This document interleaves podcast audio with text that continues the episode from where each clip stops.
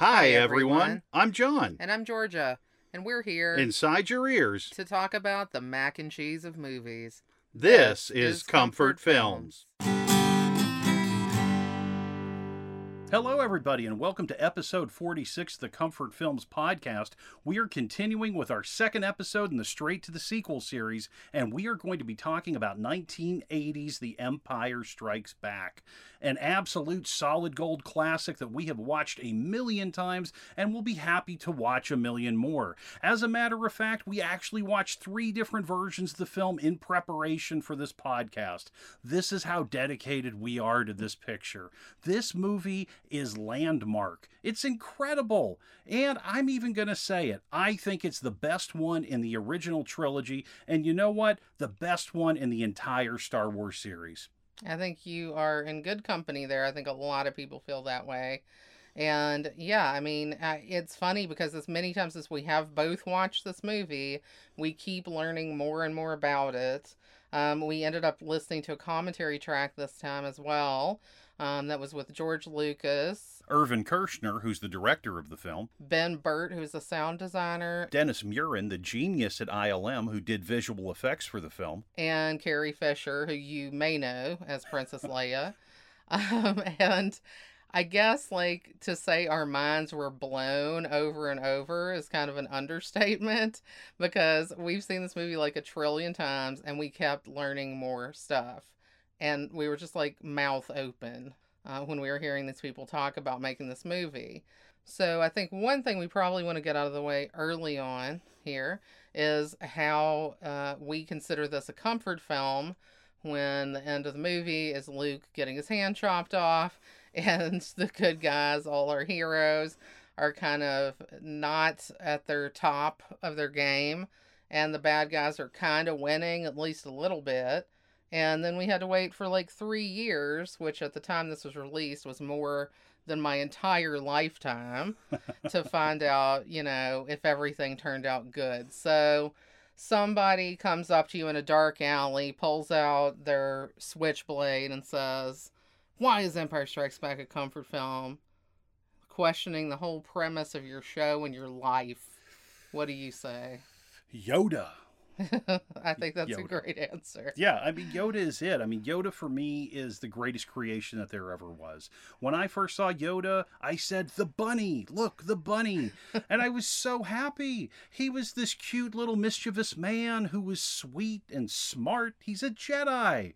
You know, and for those of you that listen to our episode on A New Hope, that's episode 31, if you want to take a look back, I actually talked about Return of the Jedi. You know, I have a spoiler here for Return of the Jedi.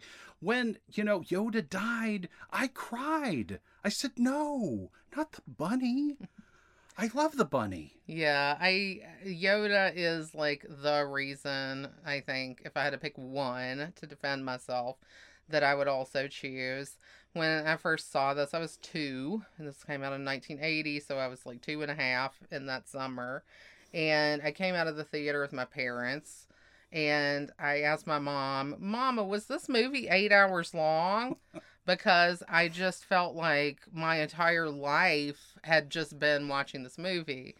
And it has gone on to actually influence my philosophy of life, even. Like when I watch it now and I actually listen to what Yoda is saying, I realize that a lot of the things that he talks about with, you know, his little Zen master philosophy stuff is embedded in my head as the truth. And, you know, these are the things I think about when I'm getting mad and temperamental. You know, I think about being patient and being calm and calming my mind. And I just think that's really awesome. I mean, I have another Yoda story that I think I also told in the New Hope episode, but it bears repeating.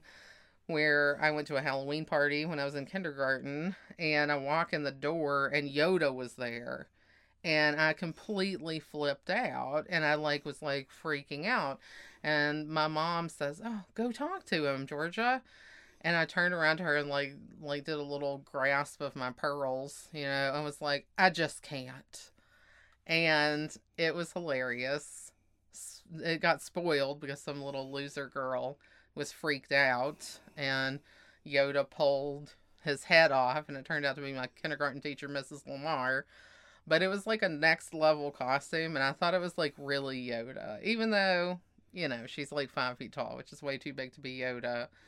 It kind of had snowed me because it was a high quality Yoda mask. But you know, Yoda is like this little bitty dude, but he's so wise and he's so funny when we're first introduced to him. And he's just kind of the perfect, like, person, if we want to call him a person, to introduce this force philosophy. And one of the insane things that we learned in the commentary track was that Lucas only created Yoda because he had killed off Obi-Wan in A New Hope. Yeah, that, that blew my mind wide open. Obi Wan was going to be the one that gave us all this information. Obi Wan was going to live through A New Hope. I mean, what? Yeah. You know, Yoda is only here because Lucas was like, you know, it might be cooler if I kill him off because he already did his part. Yeah, he's like, he did all this stuff and he doesn't have much to do Yeah. at the end of A New Hope, so I'll just kill him off. Then he gets into this movie, the sequel, and he's like, oh, I need somebody to keep talking about this. I could have, you know, Force Ghost Obi Wan back, but let's, you know, figure something else out. So he thought about this kind of myth about like an old man or like an old master or an insignificant person or creature kind of being the font of wisdom. And because the hero is nice to them, they share that wisdom. Um, another 80s example that pops to mind of that trope for me is Mr. Miyagi with Daniel and the Karate Kid. And so he decided to go with that. They came up with, you know, this idea, and then they're like, well, how are we going to do it? I mean, this was prior to like CGI effects and things like this being like super advanced. So they ended up realizing that like Jim Henson was across the street from where they were. Just realized that. They're like, oh, let's get Jim, you know? And they go over and they talk to him about a puppet.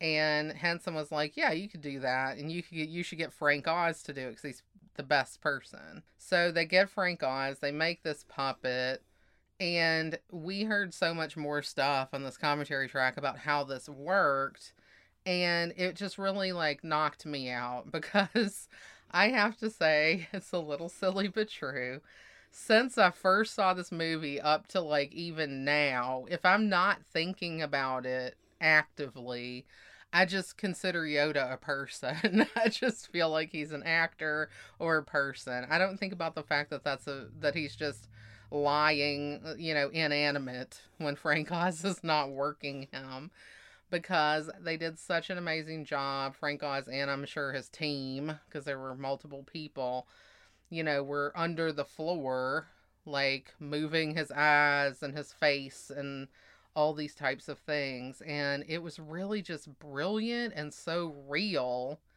To me, more real than it ends up being in the prequels when we have CGI Yoda. He just feels like a person from his personality down to the way he moves his face and and everything. It's brilliant. I think Yoda has an IMDb and he has like a really hot career. Um, I think Yoda's a person too. And to go back to your point with the party, you know, I always was a believer as a kid. I still am. Like anybody that was dressed up as Santa Claus, I'm like, oh, it's him. It's him. You know, he would show up in a Honda and I would believe that this was the real Santa. That's you know, good. Well, I'm glad I'm not the only Mark No. when I was a little kid. I think that's great that we could like believe in magical stuff when we were little, you know. And that's part of this again of why this is nostalgic and this is comfort because this movie has like that fairy tale element. It has that magic to it and you get swept up in it when you're Sure watching and even now I feel the same thing, you know. I'm I'm 44 now and I've been watching this for 42 years. And there's never a time when I watch this and I don't feel like that sense of magic. I I mean, there is a real sense of magic. I mean, the Force is magic. You're able to move things with your mind. Yoda's able to pull an X Wing out of the swamp. You know, I mean, when Luke is like upside down on one hand and he's like God Yoda and then he's moving the rocks, it's like, man, I mean, I would love that kind of coordination, number one. I would love that kind of mental control, you know? Like for me to memorize facts, I need like complete silence and I need to just reread for like a half an hour just to get like one fact, you know? But I mean, this is the kind of thing that that I love. I like seeing, you know, these people coming back. I wanted Obi-Wan to come back because he was a great character. Yeah. I mean, it brings me to a point though, which is okay, so Obi Wan dies, you know, in A New Hope, and he goes to Vader, strike me down, and I'll be more powerful than ever. I don't see it. You know, he comes back, and then what happens? You know, he's like, okay, you know, go see Yoda. Okay, Good on you, Ben. Good on you. Luke is actually kind of dying in the snow at that point, but you know, good on you. Yeah, okay. The timing could have been worked on a little bit, but the message is acceptable. Yeah, he was saying. the heart was in the right place, right? And so it's like, you know, later on, you know, when Luke has to go to Cloud City and help his friends. And I said has to because they're his friends and this entire movie is about friendship. The director Kershner said this movie was going to be deeper about all of the characters.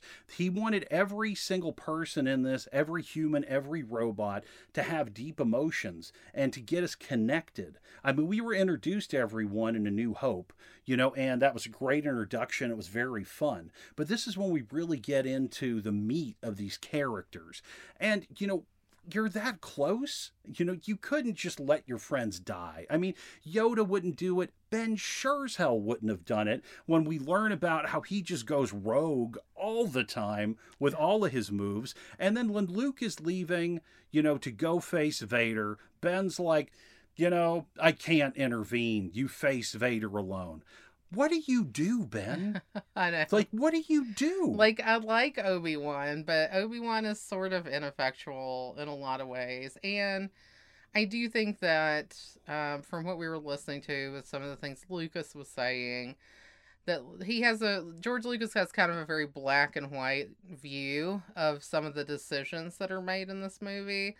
Um, in particular, Luke stopping his training to go save his friends, even though, you know, he's told, you can't do this, you're not trained yet. It's a trap, blah, blah, blah, blah, blah. He still decides to go. And I feel like George Lucas is very firmly saying he's making a mistake. I have to question that because I see shades of gray here. I think that even if Luke understands that he's going to fail and he knows that he's making a mistake, he still has to make this mistake because it's who he is. He is an emotional person who is friends with these people. They're his family. You know, he doesn't have any family left. The family he had, questionable at best. Well, Leia is his sister. He doesn't know that. And here's another point on the training. Again, we're skipping ahead to Return to the Jedi. Luke goes back to Dagobah, goes to Yoda. All right, let's finish up the trading. Let's knock it out. Yoda's like, You did it all. You're good to go. Well, I mean, And it's just like, Well, what? It's like, uh, really? Yeah. Like, then why did everybody have such a shit fit in the in Empire? Was that a test? I mean, if it was a test, that was a bullshit test. Because after Luke even leaves, Yoda is still pissed about it. So, you know, I think we have some narrative issues there. I'm just going to say, like, and we can hand wave them all day, and I don't care. And I'm fine with that because it's a great story. And there's going to be some things that don't work or that are inconsistent or something like that. You kind of can't get around it. But I do think that there's like a lot of contradiction in this sometimes. And I'm guessing that George Lucas's answer would just be like, life is full of contradictions. because that's like a very zen thing, right? We have to like embrace the contradictions, embrace the opposites, you know. So maybe we just aren't embracing hard enough when we look at those things. Well, it's the, it's speaking of the Zen philosophy. The biggest one that came out for me is do or do not. There is no try. And in terms of the story, I definitely felt like they were doing it. And I mean, I didn't feel that they were ever taking their foot off the gas. Oh yeah. This was uh, a rocket ship that was taking off. You know, we had the power of that first film. There was so much momentum. And then when they came into this, they blasted forward. And, you know, Lucas says in the commentary, he was like, when he killed off Ben Kenobi, he's like, oh, I'll figure it out in the next one.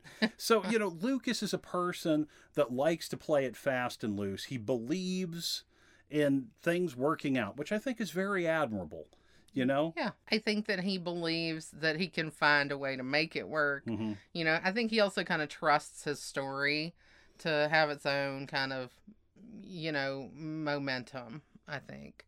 Um, and he's probably right. I mean, it moves forward, the characters move forward. We all kind of have a sense of who these characters are. And I think we're very fortunate that Kershaw was the director of this film because I feel like he has a deep, deep understanding of who these characters are. Um, even, you know, sometimes in a way that Lucas didn't, in one example that I read about, which is uh, the scene right before Han Solo is frozen in carbonite. Uh, he and Leia have kind of been building their relationship up over the course of this movie. And at the end, when uh, Han is being frozen, she tells him, I love you. And he says, I know. This is a famous thing about this movie. Everybody loves this. And the script was written as I love you, I love you too. And Kirsch, which is what Kershner is called by everybody, um, actually was like, I don't feel this. It puts Han Solo in kind of a, a secondary position because he's repeating it back. So he's like, uh, he kept working on it and going through it and trying different things. And he just couldn't get the feel for it. And then finally, like, I think everybody kind of was just fed up. They're like, okay, we're going to do it one more time before lunch. Let's just do it. They shot it. And Harrison Ford just said, I know. And Kirsch was like, okay, that's it. We did it literally no one else agreed with him. like people on the set were like, "What? You want a break? We you're going with that?" He goes to George Lucas later. He's like, "Hey, this is what we have." And Lucas is like, "You shot it the right way, like from the script, right?" Because he was just like not having it. And yet Kirsch kept fighting, fighting, fighting. He's like, I love you too is not Han. He would not say that. So they kind of made this agreement that that they would have two cuts of the movie. One of them would have I love you, I know. One of them would have I love you, I love you too. So they first showed the I love you, I know, and the entire theater just like broke up. They loved it. They thought it was amazing. And to George Lucas's extremely great credit, he goes to Kirsch after that screening and says, "We don't need to show the other one. You're right. It's I know." And, you know, that just shows to me how important Kirsch is to Empire Strikes Back and the success and and the enjoyment I personally get out of this film. Yeah, so Kershner was actually uh, George Lucas's teacher at USC. He saw him as a mentor. And when Kershner was originally offered the directorial position in Empire Strikes Back, you know, he wanted to turn it down, you know, and his agent was like, no, no, you, you should do this. And if we didn't have him as the director on this film, we wouldn't have this connection to it because he's able to bring in honesty. He's able to bring in honesty in a science fiction film. We're dealing with creatures that you wouldn't even believe. You wouldn't be able to make heads or tails out of them. You know, and they have fantastic names like Bossk and Dengar and you know like you know Boba Fett. Like what? Is that a drink? You know what I mean? I'd like a Boba Fett please. you don't want Boba Loca to get a Boba Fett. You know so it's just like you have this fantastical story and Kershner grounded it. And I think that's what we really responded to. And he also was able to find these funny moments within but they weren't forced. They were just organic yes and it was character driven yes like the reason that C3PO is a really funny character is because he you know is a robot and he also like has trouble, you know, processing human emotion, but at the same time, he wants to be helpful. And, you know, I think we see that more in this movie than we saw it before. We were talking about in Hoth, uh, in the Hoth sequence where Luke and Han are trapped outside and it's going to be freezing cold and they don't have a very strong chance of coming back alive. We see R2 getting emotional about that. He's sad. He's scared that Luke isn't going to come back. And, you know, 3PO is trying to console everyone. He's trying to console R2. He's trying to console Leia, you know, and when he tries to con- to console her by talking about the chance, you know, the the statistical chance of it being okay, he realizes he said the wrong thing and tries to correct himself you know, and it's because he cares. We see these robots caring, and I think that that's amazing. It's not something we're used to. And then, of course, Chewie, who Lucas describes as a big dog, basically, is super emotional in this film. We very much see the depth of his relationship with Han and you know, it makes Chewie so important and so relatable. Yeah. Yeah. I mean, you feel Chewbacca more than ever. You feel all of them more than ever. Again, that's why Luke leaves his training. That's why he goes to what, what the film presents as certain death. It doesn't seem like Luke is going to make it at all, but he cares this much that, that he wants it to happen. Princess Leia in this film, there's so much more to her. Oh, yeah. You know, she's an excellent leader. We see more of that in this film, which I'm very happy about. Though the opening scroll of the film decides that Luke is the head of the Rebel yeah. Alliance. Yeah. When we see, you know, Princess Leia telling the fighter pilots on Hoth exactly what to do to take care of business, you know, then there's like some goofball pilot that's just like, uh, what about the Star Destroyers or some dumbass thing like that? he says, I think he says, uh, two fighters against a Star Destroyer because this is like their plan is that they're sending out two fighters with the transport to try to get away, and they're going to be shooting the ion cannon at the same time. And, you know, much to her credit, Princess Leia, who we definitely see shades of General Leia here. Oh, yeah it doesn't just say, well, screw you. You can go sit in the corner and die here instead of on the frickin' ship. Okay, guy. She is cool about it and just continues to explain everything. And of course, she has uh, John Ratzenberger, better known to us, I think, as Cliff Clavin from Cheers. Oh, yeah, yeah. You know, after she finishes her serious speech, he jumps in and it's like, okay, everybody to your stations, let's go. Yeah, and it's really hardcore. You know what I mean? Yeah. It's like so hardcore, and he's like does like this double thumbs move, and just I don't know, like Clavin. Well, uh, John Ratzenberger, but let's be honest, he's Clavin. Okay, I grew up in Massachusetts. He's Cliff Clavin. he's a genius. He's got a bajillion jobs he's awesome. So, you know, Clavin is also earlier in the film saying that the blast doors must be closed. And that's what actually, you know, shuts off Luke and Han from coming back to the base for an entire night while they're out there in the ice, in the snow.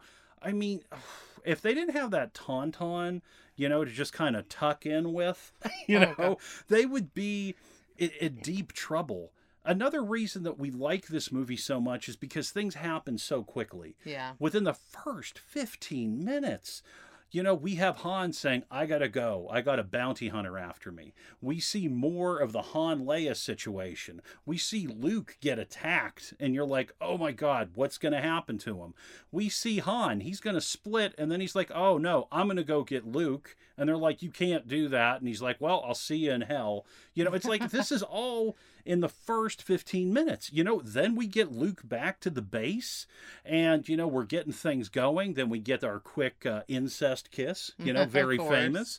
And Gross. yeah, and then we have you know the empire coming in i mean i didn't it didn't even mention the the the imperial droid i mean that's the first shot in the movie is the imperial droid that that sets everything off that's yeah. how they get found on hoth well and it's interesting to note i think that this movie starts with the big action sequence I mean, of course, we do have the big lightsaber battle at the end, but that's more of like a personal fight. Hmm. Whereas at the beginning is when we have like the the speeders and the shooting and the AT-ATs and all this kind of stuff going on, which is insane and super fast paced and awesome. And it's interesting because both Lucas and Kershner were like a little bit worried about this movie because it's not exactly a traditional sequel. I mean, in terms of the word sequel, it's fine because a sequel is really just a continuation of a story. But, you know, Lucas kind of looked at this piece as the middle of one big project, which was New Hope to Return of the Jedi. And, you know, Kershner looked at it that way too. And his take on it was that it was a second act of a play or a second movement of a symphony where things slow down a little bit. You get a little bit more contemplative. You dig in a little bit and learn more about the characters and the situations. And it's kind of the meat of the trilogy because this is where you start to care. Like they establish in the first movie, then in this movie, you learn more about your characters, you become more of a part of it. And I think that's what makes this so successful. Not only that it was well done, you know, that's a great story, but that the people telling the story really understand how they need to tell the story. Well, when they put it in the framework of a war film, you can really understand the stakes. This heightens everything, every decision, you know, that you make because it could be your last second. The Yeah. whole place could blow up. You have no idea what's going to happen. Is there a tomorrow? You'd like to think so, but it feels very shaky. I mean, the rebels, you know, they took out the Death Star, and you would think after they blew up something that's basically the size of a planet full of bad guys, that that would have taken care of it. But oh no, the Empire has so many more people. You know, Darth Vader has the biggest fucking Star Destroyer Yeah. you've ever seen. There are these other Star Destroyers that you thought were enormous. Then you see his, and you're like, oh, those aren't shit. You know? yeah, like three of them doesn't even make a one. No, and they're coming right for these rebels. You know, they they are not going to stop. You can tell from the beginning of this film, from this first battle, that things are going to be rough. Yeah. You know, I mean, the empire really gets in there, you know, and they just start they just start blowing away everything. I mean, one of the craziest points that that we we loved is, you know, it's funny, but it's funny in kind of a I don't know gallows humor kind of way. It is Dak, right? You know, Luke's co-pilot in the snow speeder. You know, they're all excited right before they're going to go out to like take care of the empire, right? And Dak says, Right now, I feel I could take on the whole empire by myself. yeah. And then he promptly flies off with Luke, immediately freaks out because everything in the speeder is not working exactly the way that he thinks it should, and then gets shot and dies. yeah, I mean, it's just like, I, I don't know. I don't think he could take on the whole empire. I, I like the enthusiasm, you know, but it's. I don't. We've seen this a lot of times in war films that you see the people that are gung ho for battle, they're ready for battle, and then they get into battle and it's not what they expected, you know, because none of it is predictable. And honestly, in this battle, I mean, you have these massive walking armored dogs shooting lasers at you. I thought they looked like turtles. To me, it was like a, Ooh, a head. turtle on stilts. That's what I thought about with the AT-ATs. The neck. I could really, with the neck, I could really see that. Yeah, that's what I always thought about. But yeah, that I love how, and I said this to y'all we were watching it. I love how everything has to be anthropomorphized. So like everything has to have like you know the qualities of an animal or human. So the the AT-ATs have to just have like a head and legs. You know, the little uh droid, the little probe droid has like little arm claws and stuff. And he kind of looks like a little weird, kind of weird beetle or something. So I love how everything kind of has a face, even if it's like, you know, a machine. Well, the big transport that the rebels get off, you know, I mean, and let's take a moment to appreciate the first transport is away. Yay! Yeah, like I love that part. I, I've been saying that for years. But that that first transport that manages to get out of Hoth, that looks like half of like a, a beetle shell, doesn't it? It totally does. Yeah, it looks like a like I don't know two cockroaches fused together, or I don't know a pill bug. I don't know, but something. Yeah, it looks like it looks like a oh god. Yeah, it looks like kind of all right. Like the top is kind of like a cockroach shell, but it's like the cockroach somehow just got cut in half horizontally. You know, because it's kind of got this junk hanging out the bottom. I I don't know, but Well, it's I like that they said that you know their point was that the the transports looked kind of janky, Mhm. like they were just kind of put together, you know, from junk or something. They don't really look like you know nice and shiny because it gives you like the sense that the rebels don't have the resources of the empire and they're fighting as as hard as they can fight with kind of like junkyard crap. yeah, it's like the outsiders, right? yeah, they're scrappy. Yeah, the Empire is like the Socs. Yeah. You know, and the Rebels are the greasers. We really needed like Matt Dillon and Patrick Swayze to help tell this story. I think that would have been good. Dairy and soda pop. But you know, when we have this movie and we have this kind of a, a, battle, I mean, there is massive, massive casualties. You know, you see Dak go, you see more of, you know, the the the snow speeder people, the rebels go down. I mean, Dak actually gets crushed by an AT-AT, right? Yes, after he's already dead and like just pieced out in the back of the speeder, you know, then Luke goes into the snow. He goes down because he gets hit, and this AT-AT comes and barely he he barely makes it out. Yeah. It, it's terrible. It, it's it's like yeah, th- there's so much tension in this. These battle scenes are incredible.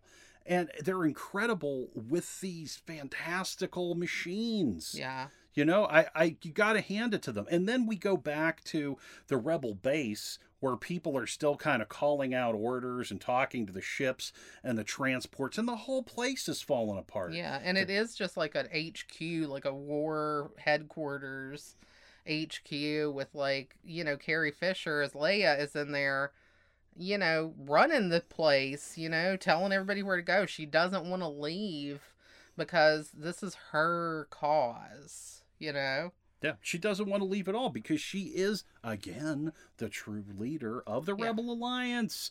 You know, it's like, yeah, she is the boss. Like, Han literally drags her out of there. And he's like, we have to go.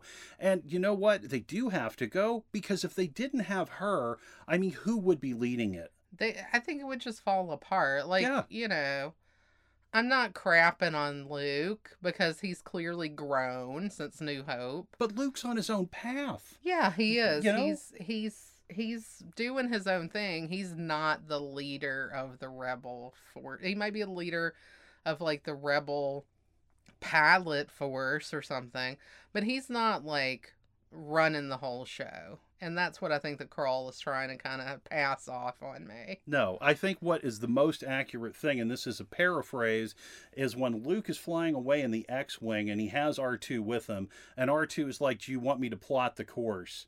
And he's like, No, that's all right. I want to keep it on manual control for a while. You know what I mean? Uh, that's really what Luke is. Luke is a guy that wants to keep it on manual control, and that's cool. Yeah. But he is not somebody that, that you can count on. Luke's kind of like that cool friend you have that you can't really count on, but when they blow into town, you're like, all right, let's party. He's you know? got his hand on his own hardware. Bruce Springsteen would tell us, you know. Bruce would just, he would be thrilled. You know, he would be, thr like, if Bruce was in Hoth during this battle, he Oh would my be god. living his best life. He would have had Clarence Clemons on top of an AT-AT just blowing that horn. Well, he, lo- you know, as much as George Lucas loves, you know, a nickname or a name, like he comes up with these crazy names for these characters. I would love to see what Bruce Springsteen could do with that. He would I mean, go he's got like Crazy Davy. I don't know what we have here. crazy Dengar. Crazy Dengar. No, Well- I do think that it's a super smart point about this being, you know, this having this sequence in the front of the movie does turn it into, uh, you know, a war film because we get the war going real quick. Before you move into like the more personal journey of Luke with his hand on his own hardware. He's confident at the beginning of this. We see a new Luke, you know, that feels really good. Like, because I feel like at the end of New Hope, you know, he's a pilot, but he's kind of like, you know, feeling it out, you know, and figuring things out, and maybe doesn't have that confidence yet. Here, we, he's been doing this for a while. He knows he's good at it. He's using the force, at least on a limited basis. We see mm-hmm. him like use the force to get the lightsaber when he's in the cave with the Wampa. You know, he uses that, and I mean, I just had to ask: Did you try to use the force when you were a kid to like zap things into your hand? Do you still try to use the force? Of course I do. Yeah, you know, I. I like look at things and I'm like, let's see if we can move it. I try to pick the lightest object that I can. I get like a you know thin sheet of paper and I try to see if it'll move. I just stare at it. That's the real Luke kind of a move that you're making there, because size doesn't matter according to Yoda. It's all the same. It's all the same. Well, it's size matters not. when I find myself staring at a piece of paper, I'll try to make it move and then like I don't know if I find like the corner like wiggling the slightest bit I get excited but you know it's usually just you know like a breeze Like you know breathed on it. yeah, I just I just exhaled, you know, and and that's you know that was like my big force move. You know, it's just like I try, I do try. I, I've I've never had it happen. It would be cool. It would be great, you know, just to be able to just stay seated and grab some things from Yeah. another room.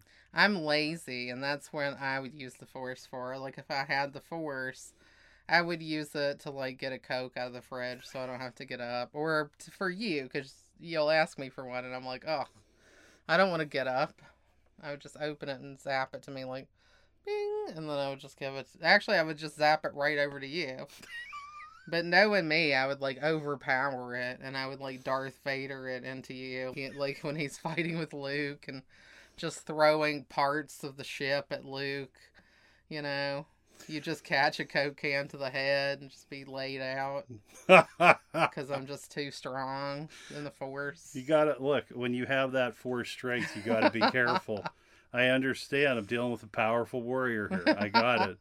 I got it. But yeah, I, I actually love Luke in this, and I love his story, even though he's a complete goober in a lot of ways. Like that's that's one of the funny things about Luke is that like, you know, Leia is like such an unbelievable badass from like the beginning, Mhm. and they're the same age, you know, but they have had like a super different upbringing because. Luke is basically like a backwater hayseed who like grew up on the moisture farm like a complete loser and he doesn't know anything. And Leia was like, you know, the daughter of a senator and like, you know, she knows all about diplomacy and strategy and she's educated and you know, it just really shows you that twins can be different, I guess. Um, but you know, we gotta love Luke because he's kind of like us in a way. You know, he's kind of the character I think that even if you love Han, you love Leia, like whatever your favorite character is, I think that you kind of have to relate to Luke. Um, because even though you're not the chosen one and he is, you know, he's this guy who's just learning all about this stuff and he is just so hungry to like do something and achieve something. And that's what I love about him is that he feels like he has a lot of potential and he really wants to live up to it. And that's kind of the kind of person I've always been. So I can really relate to Luke, even though he's a goob. Well, you are the Haderach. we saw Cedric. I know, right? I mean, we it's it's funny to watch this after we just did our Dune episode. Um, was that episode forty four a couple back? hmm Because we really delved into Dune um, with the book and both of the films. Uh, the 80, the 80s one by Lynch and the Villeneuve one that just came out uh, last year. So we really saw the Star Wars Dune kind of parallels. Oh, And yeah. yeah, I mean, we definitely have a Paul Atreides, Luke Skywalker kind of a situation going on. But we don't really have an Uncle Owen parallel No. or an Aunt Beru. I mean, we're, you know, without Uncle Owen, that is, you know, the one failing of this film. I mean, he was just such a positive force. he was not. That's why. We, that's why we see Luke flourishing in this movie. Mm. I mean, what did Because, Beru? What did Beru do? Beru was a good person, Yeah. but she was like uh, an enabler. She enabled Uncle Owen Oh, to be kind of a D. and without that, like, without being pushed down and held down by Uncle Owen, Luke is like really flourishing and moisturized in this movie. Yeah, because it was like Uncle Owen. You know, it was kind of like the Overlook, but in the desert. You know, that that was definitely the vibe. But I mean, no, I mean, in all seriousness, uh, you know, the Uncle Owen character is very similar to people that parents that, that don't want to see their kids go into an unproven profession. you know, you want to be an actor? No. You know what I mean? You want to go ahead? You want to be a musician? Why don't you go ahead and work in the garage on this, uh, you know, I don't know, this fucking Trans Am? I don't know. I'm not a mechanic, but Well, you get my you know, idea. something practical. exactly. Owen wants Luke to have a fallback option. He doesn't want him to, you know, go become a Jedi, you know. Right. And also it's kind of like I guess if your if your kid wants to go be an actor, but his dad was an actor and also a supreme evil being uh, because of his acting. because really that's what we have here. Yeah, it's like it's like you know, uh, what what would we say? Evil Sir Laurence Olivier. Yeah, yeah. yeah, yeah. Or just regular Sir Laurence Olivier. Maybe. I don't know how nice he was. Who knows? He No. seemed very severe. And Rebecca, at least. I don't know. Uh, I love that idea that Owen is just like, all right, well, you could study being a Jedi in summer camp, but then you have to go and go to, you know, moisture farming college. I think if Luke said to him, "I want to be a magician," I think he would have had more respect for him. I don't know. You I know? mean, again, being a Jedi is kind of like being a magician. Like, he kind of wants to go over to magic college and become a magician. Well, but you see, okay, if you're a magician, you know, he could be like, "Look, Owen, I know about all these families in the area that would love a magician for their kid's birthday party." So he could have a business plan in effect with that. Yeah, if it's like a side business and it doesn't affect the moisture season, it's okay. Yeah, I, I mean, They got to get that moisture done, and then Luke can go next year to pilot school or wherever he wants to go, you know? But, you know, I think Uncle Owen always has the sense of, and I feel like everybody has the sense, but except Luke, because he doesn't know. But, like, everybody is so freaked out that Luke is going to turn into his father. Mm. You know, I mean, that's like a thing that keeps coming up, you know? And I just find it so silly, personally, in this scene, like that we talked about already, where Luke is like, I'm going to go help my friends. And. Obi Wan and Yoda are like, he's just like his dad because he's too emotional. I'm like, just hold up, okay? Luke being too emotional is I'm gonna stop training to go help my friends. Anakin being too emotional is I'm gonna murder children. I think we could probably see a difference there if we tried really hard. Okay? like, Jedi's are supposed to be brilliant geniuses, but they can't tell the difference between those two emotionalities? Come on, guys. Get a grip. Well, and they're pretty emotional themselves. The discussions between Ben and Yoda, I mean, they're really chopping it up. Like, you know, it's like Yoda is in the, uh, you know, his little hut there with Luke, and he's hanging out, and he, this is when he's being like really chaotic, and I love that. You know, Yes, that's the- our introduction to him. And that's probably why we fell in love with him, because he's kind of nuts. yeah, when he's like whacking on R two with the cane. Give me that. Give me that bar. he wants this light, he wants the little flashlight that he found, and he just doesn't want to let it go. no, no. You know, it's like, I mean, yeah, I, I love that. It, it's just like then he's like, you know, in there and he's, you know, got some like stew or something going. And, you know, it, it's just like then like Luke kind of freaks out and hits his head. and then it's like business time with Ben. You know, it's like, I told you he was BS. Yeah, I mean, You know, that's it. It's like, Ben, and- this kid's BS. Yeah, Luke is just like, I really want to do this, guys. And like, I'm okay, I'm ready, I could do this. Like he's enthusiastic, he wants to do it. And Yoda is like so crotchety right there. He's like, he's too impatient. He just wants adventure. He only looks to the future. He doesn't want to be in the present moment, you know? And I know that's part of the philosophy, but like, Luke is also like a kid still, you know? He's not a grown up at this point. And he has like some of that enthusiasm of a, a young person who's trying to, you know, learning what they're talented at and wanting to explore it and learn more about it. And, you know, I guess maybe it's because Yoda's like over 800 years old, maybe. Well, he also has, you know, th- this flair for the dramatic. When Luke says he won't be scared, and then like Yoda's face gets creepy and he's like, You will be. You will be. you know, it's like, whoa. And then we have that later when Luke finally says, Hey, I'm going to go help out my friends. Peace. Okay. And so he's flying away, and then, kind of in the, the glow of his ship, we still have Ben and Yoda there. And then they're just like kind of crossing them off, like, well, we fucked that one up. Well, And it's like, there's another one. Don't worry about it. All right. we you know, always like have they- that backup plan. yeah.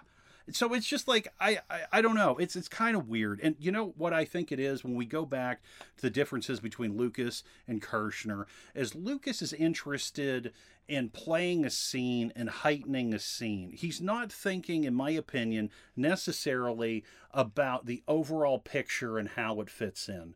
And with Kershner, he looked at it as, you know, a, a complete story. Now again, like you said, it's the second movement and in a three part piece. However, everything in here lines up. It it checks with everything else. Yeah, and it, I you're absolutely right that that is a Kershner thing because we can see in other movies where Lucas does kind of maintain more of the directorial control that he is a lot more concerned with the plot and the story being developed and he looks at it almost more like a chessboard where he's moving people around to get them how he wants them to be. Mhm. Kershner is looking for the motivation within the people to drive them where they are going, not where George Lucas is trying to herd them, you know, and I'm sure that's why Lucas really wanted to work with like CGI creatures and and characters so that he would have even more control over, you know, what the character was doing without having an actor involved. Um, or having to have a puppeteer and six assistants or whatever moving things around. Um, but I think you're making a very smart point there about what makes this movie so special and so stand out from all nine of the movies, really. Well, and even the other extensions, you know, like Rogue One and Solo. Mhm. Though I do have to say, I'm a big fan of Rogue One and Rogue Solo. Rogue One is extremely emotional, also. Great lead up to Episode Four, A New Hope. I, I mean, watching those together is perfection. But I want to go to your point about Lucas wanting to have control because we do see differences and the different cuts of this film. Now, in some of the changes, you don't see them that much. You know, it might be a tweak with the lighting that doesn't seem that significant to you, or I don't know, maybe a, it, they're very small generally, but there are some bigger things that we noticed. The biggest thing is the Emperor. So, originally, when the Emperor uh, came about in this film, Lucas had no idea what he wanted the emperor to look like. So the emperor was actually um, uh, a woman and a, a monkey, and, and they were kind of crossed together, and that's what we see as the emperor. And uh, they did have an actor that was voicing the character that was not Ian McDiarmid. It was actually uh, his name was Clive. Live Revill, I believe. Yeah, that was the voice of the Emperor in this film. Years later, he's like, let's bring in Ian and let's, you know, make it uniform so we have the, the same Emperor throughout. Um, we also have uh, Boba Fett's voice is different. Uh, there's an actor by the name of Jason Wingreen that does the voice in the original cut. And then later that was changed to Temuera Morrison. And he played Boba Fett in the prequels. Yeah. Um, you know, some of the changes that Lucas made in some of the other films, namely the Force Ghosts at the end of Return of the Jedi, they hurt my soul. I don't Yeah. want to talk about them. Um, The first time that I saw the end of Return of the Jedi with Hayden Christensen as the Force Ghost of Darth Vader, I like left the room. Like Yeah. I couldn't deal with it yeah. Because it didn't really make sense to me. Um not because like I have some super problem with Hayden Christensen as Anakin because I really don't at this point. You know, I think everybody's kind of wrestled with their response to the prequels at this point, and, and I'm pretty cool with them mostly right now. But the problem that I have is that Anakin looks like he looked when he was young, but like, you know, you have the Force Ghost of Obi Wan and Yoda right next to the, him. And it's not like we see Ewan McGregor instead of Alec Guinness, or that Yoda has been restored to like, you know, his swinging younger days. We just see, you know, their old ass self who they were when they died. But Anakin is kind of like restored to prior to when he, you know, turned into Darth Vader. I just don't think that, I don't feel it. And it was too jarring for me. But It the Palpatine change, I don't really find jarring for some reason. I'm I buy it, and maybe it's just because I'm totally freaked out by Monkey Eyes Palpatine because it's creepy. It's really gross. It is creepy. I mean, I think with uh, you know Hayden Christensen, what I was thinking about was Dracula. You know, when you kill a vampire, they always show you right, like Lost Boys. So it's like you know, it's funny because this movie does have actually a lot of horror elements, which oh is yeah, you know that's not something that you would expect. You know, in, in a PG film, you know that it's like really that's for kids, right? I mean So- Lucas says it's for kids. He Yeah. says it over and over, and like some of the decisions that he made, he made because he was afraid he was going to scare kids. You know, so I think it's fair to call it a kids movie. It's kids movie then. I, I mean, it's it's just like there's such a tone on this film. It's heavy from the very beginning. You can really feel the weight. You can feel the pressure. You can feel the tension. You can really feel Darth Vader is what I get Mm. you know, from this film. I mean, Darth Vader is such a large presence in this, and Darth Vader, it looks like they really just shined up the helmet. You know, he looks really just, just really sharp in this. He looks great. You know. And we get a we get a quick glimpse of what's under there. oh yeah. in that one scene, you know, we see his kind of deformed, like yellowing head, and it and it is scary. Like I never thought of this as having horror elements before, and then when we were watching it, one of the seventy-two times we just watched it last week, you said that, and I started thinking about it, and I was like, dude, you nailed it. And one of the points that you made, which I'm not trying to snake your wave mm-hmm. here, but one of the points that you made was about that scene where we see, you know, Darth Vader's back of his gross head, is that it reminded you of Jason from the first Friday the 13th movie. And I, you're correct. and that came out uh, the same year, the first film. Yeah. So it, it's it's really wild how they do that. Also, when Luke goes to the cave in Dagobah, you know, and Darth Vader comes out of the darkness, and then they go for slow motion, and it's very scary. You're not quite sure what's going to happen. I mean, I just didn't really feel like Luke was going to make it through the film. Um, and when he beheads this Darth Vader in the cave, that was nuts. I'm like, oh my god, he cut his head off, and then the mask just blows up, and then it's Luke's face. So it's like you think to yourself, oh my god, I could be the bad guy too. Like Luke is, you know, our hero, right? And then he's also the bad guy. And then you also think about, oh my God, you know, what does this mean? You know, like, is he going bad? Is this is this going to be his turn? Yeah. You know, there, there's just Dagobah is scary. I mean, we're in a creepy swamp. Yoda, you know, yeah, we think he's funny and he's cool now, but when you first see Yoda, I don't know that I would trust him. If I was like, if I had just kind of landed in this swamp and this person showed up and was just I don't know, kind of a little too friendly, Yeah. acting weird. Like, what's going to happen in the hut? What is in the stew? There's snakes everywhere. Yes. Everywhere. Yes. I mean, snakes are creepy. Hard stop. And then you have a million of them all over the place. It's just like, ugh, gross. But, you know, I think, like, also Darth Vader becomes like a really smart kind of horror villain here. hmm And the fact that we see Luke seeing himself in that suit or in that helmet is scary. I mean, let's talk about that scene a little bit deeper for a minute because I think that that scene is one of the most important scenes in the series. It's part of Luke's training and his learning, right? And I kind of dug into it this time in a way that I had not before. Um, when I was trying to like analyze it, you know, the whole thing is, and you and I both had this discussion. When Luke is about to go into this cave, Yoda says to him, You don't need your weapons. You know, and John, you know, we've seen this. So in retrospect, John is like, But he runs into this Darth Vader. You know, of course he needs his weapons. But I think what Yoda is saying there is that he what you bring into the cave is what you will find there. He kind of says that and then he tells him not to bring his weapons. And Luke is like, "Oh no, I'm bringing my weapons."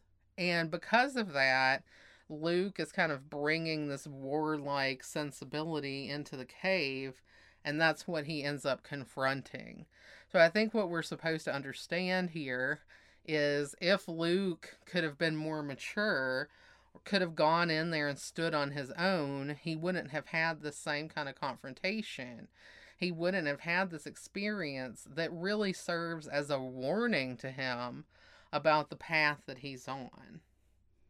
It's a scary path. I mean, and it's very easy to go to the dark side because you have all of this power and everyone is always in a battle of some kind. And your own emotions can cloud you. And you may not realize that that's happening. Yeah. You know, it's, and I mean, we also have facing yourself. And that seems to be a theme in this somewhat as well. When we go to Cloud City, which is eerie from the beginning, it, it's it, it's very white and very clean. You know, it, it feels like an institution of some kind That's really interesting. it's disturbing, right? And and it's just like okay, and I mean when we first meet Lando Calrissian, who I can't wait to talk about, when we first meet Lando, you know, Lando seems mad at Han. You know, I mean, the people at Bespin were shooting at the Millennium Falcon. This is just not the kind of greeting you expect. But to get to the point, when they go inside of Bespin, you know, the rest of the party is ahead and C3PO is behind. And this door opens up, and there is another robot that looks exactly like C3PO, except it's silver, and it says Ichuda, which we guess kind of means fuck you or yeah, something along those lines. I guess it's not supposed to mean that. I don't know. But I'm telling you, in this scene, it definitely is like, get the fuck out of my way. Yeah, he thinks he's bullshit. This this silver 3PO tells R3PO to eat shit. So, you know, R3PO then kind of goes in cuz he's kind of curious about this area. And it it's like a it's like a murder mystery. Again, we feel that horror element. And again, it reminds me of of Friday the 13th. I mean, this is so weird. You know, I'm on this Friday the 13th kick.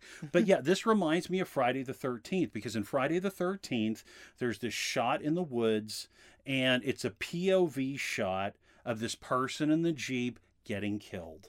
You know, it's like so it's like we have this POV shot of 3PO who gets shot and blown apart. We can see part of his body on the floor.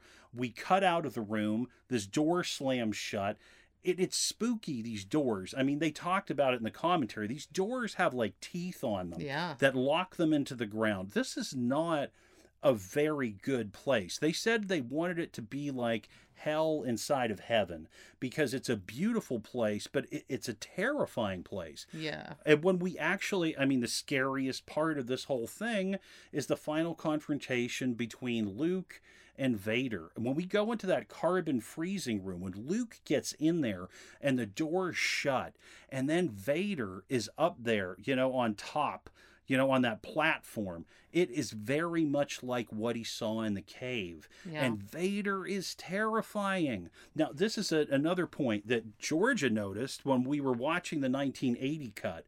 There are some different changes with the, the color in these films. In the 1980 film, when they're in that chamber, all of the lights on the stairs that you see are red. And then behind, you know, you see blue. And then, of course, you see so much smoke. And the blue and the red are the colors of Luke and Vader's lightsabers. So you just really feel like you're in for danger. I mean, red makes you think of death, right? Yeah and it's just like ah I, I, mean it's again he's right there. That battle is horrifying. They battle their way through so many levels of that place. And that gets one thing that you pointed out was that it gets smaller and smaller. Yes. So they start in the carbon freezing chamber which is pretty large room even mm-hmm. though it's insane looking it's super dark. In the in the um, revision cuts we have kind of washed the red into more of an orange, dark orange color. And Vader's lightsaber almost looks kind of dark pink instead of red in places to me. And it could just be our TV, you know, converting something. But that was our perception from watching the different ones.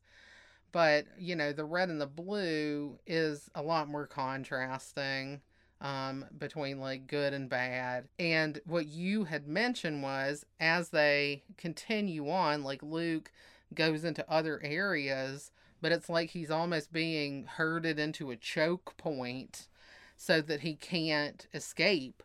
And eventually that leads him out onto the end of this, you know, platform, high, high, high up in the air. And he really has no way to escape and he's cornered, you know. So Darth Vader's like really hard pushing him at this point about, you know, joining the dark side. And you know, he makes this argument like you don't understand your power yet. You know, you could do so much. We could work together. We could we could overthrow the emperor and rule together. And then drops off that he's I am your father like that's like the big thing that's going to convince him. And Luke at this point kind of has no choice but to either go with it or die. Well, he's got a choice. And and I mean this is, you know, indicative of our generation, you know? I mean Vader is like come with me, it is the only way. And Luke is like you know what? It isn't. And he drops into a fucking abyss because he is not doing it. this is the original fuck you, I won't do what you told me moment. He is not having it. He is not going down that path. And this whole film that has been like teasing us with Luke's going to turn bad, Luke's going to turn bad, they pushed him to the absolute limit. I mean, he is messed up. You know, he's got his hand cut off. You know what I mean? He's all beat up. And it's scary. It's terrifying. I mean, John and I are both like very scared of heights. So for us to like watch Luke make this choice to like drop into this pit that you can't even see the bottom of, and I guess he uses some kind of, you know, forciness to kind of redirect himself into some vacuum tube that shoots him out the bottom of the thing. But then he's like hanging off of this, you know, you can't see anything because this uh, mining thing is in the clouds and under you know he's underneath it. And if he drops he's dropping into nothingness. This is a gas planet. Like there's no ground. Like i don't know what you would do. Like i don't even know what that would be if you fell off of this thing and he can't get back in. It's it like makes the pit of my stomach drop out when I see the scene even now that I know I know what's to happen. I know that he's to like have a mental connection with Leia and she's to come pick him up in the Falcon. I know it, but even still, I'm watching him hang there w- with just one hand because his right hand is gone and he's right-handed, you know. Yeah. And it's it's scary. It's like very very scary. Well, it plays on all of your fears. You know, I, I, mean, during the, the battle with Vader, Vader just comes out of the darkness at one point, and Vader is wild. He is unchained. And, you know, I mean, you have all of that. And then when he does make that drop, Uh, I, I guess he is using his forciness, as you put it, somewhat. But I, I, I, like I like that. I'm, i think that's good. He's yeah. all forcey, you know. So he's he's forcing down there, you know. And so it's like you know he goes into this tube, but I still don't feel like he has everything together because no. he he stops, you know, in this tube and he thinks, okay, all right, I'm going to get out. I'm going to figure this out. And that's when the bottom opens up and then he drops down, you know, like you said, onto that weather vane. And, you know, it's just like the back of his legs hit that weather vane. He's hanging there one hand. Oh. I mean, ah, and it's, he's trying uh, to reach up because the the door, like the trap door above him that that dropped to let him out, is closing, and he's reaching up that one hand, and it's just like he's trying, but he just doesn't have the juice. You don't feel like he has and it any power left. Closing on oh. him. I mean, and oh. now he's marooned, like fully, like he's like you when you broke the window of your neighbor. he's doomed. I yeah, and if you don't know what we're talking about there, you can refer back to our our Bob's Burgers episode where I tell a great story about how I accidentally broke my neighbor's sliding door and said I'm doomed. Which I mean, that's really the whole story there and it's amazing and I love it. It's one of my favorites. Um, yeah. I'm over dramatic. I'm very over dramatic. I mean, so what? So what? You grew up watching like Luke Skywalker being like, no, when he finds out Darth Vader is his father. And I am not making fun of Mark Hamill there because no. I think that's an amazing performance, made even more so by the fact that like nobody knew about this line. Yeah, talk about that. Like I didn't I wasn't aware of this, but like like Lucas was so protective of the secret that Darth Vader was Luke's father that like by the time the film actually came out there the estimate is that only about 12 people knew about this. Wow. It was not in the script. Um, they had told other people different things they told other people that like this the line was that Obi-Wan killed your father, which is also would have been shocking. Yeah. But like not not even 1% as shocking as I am your father.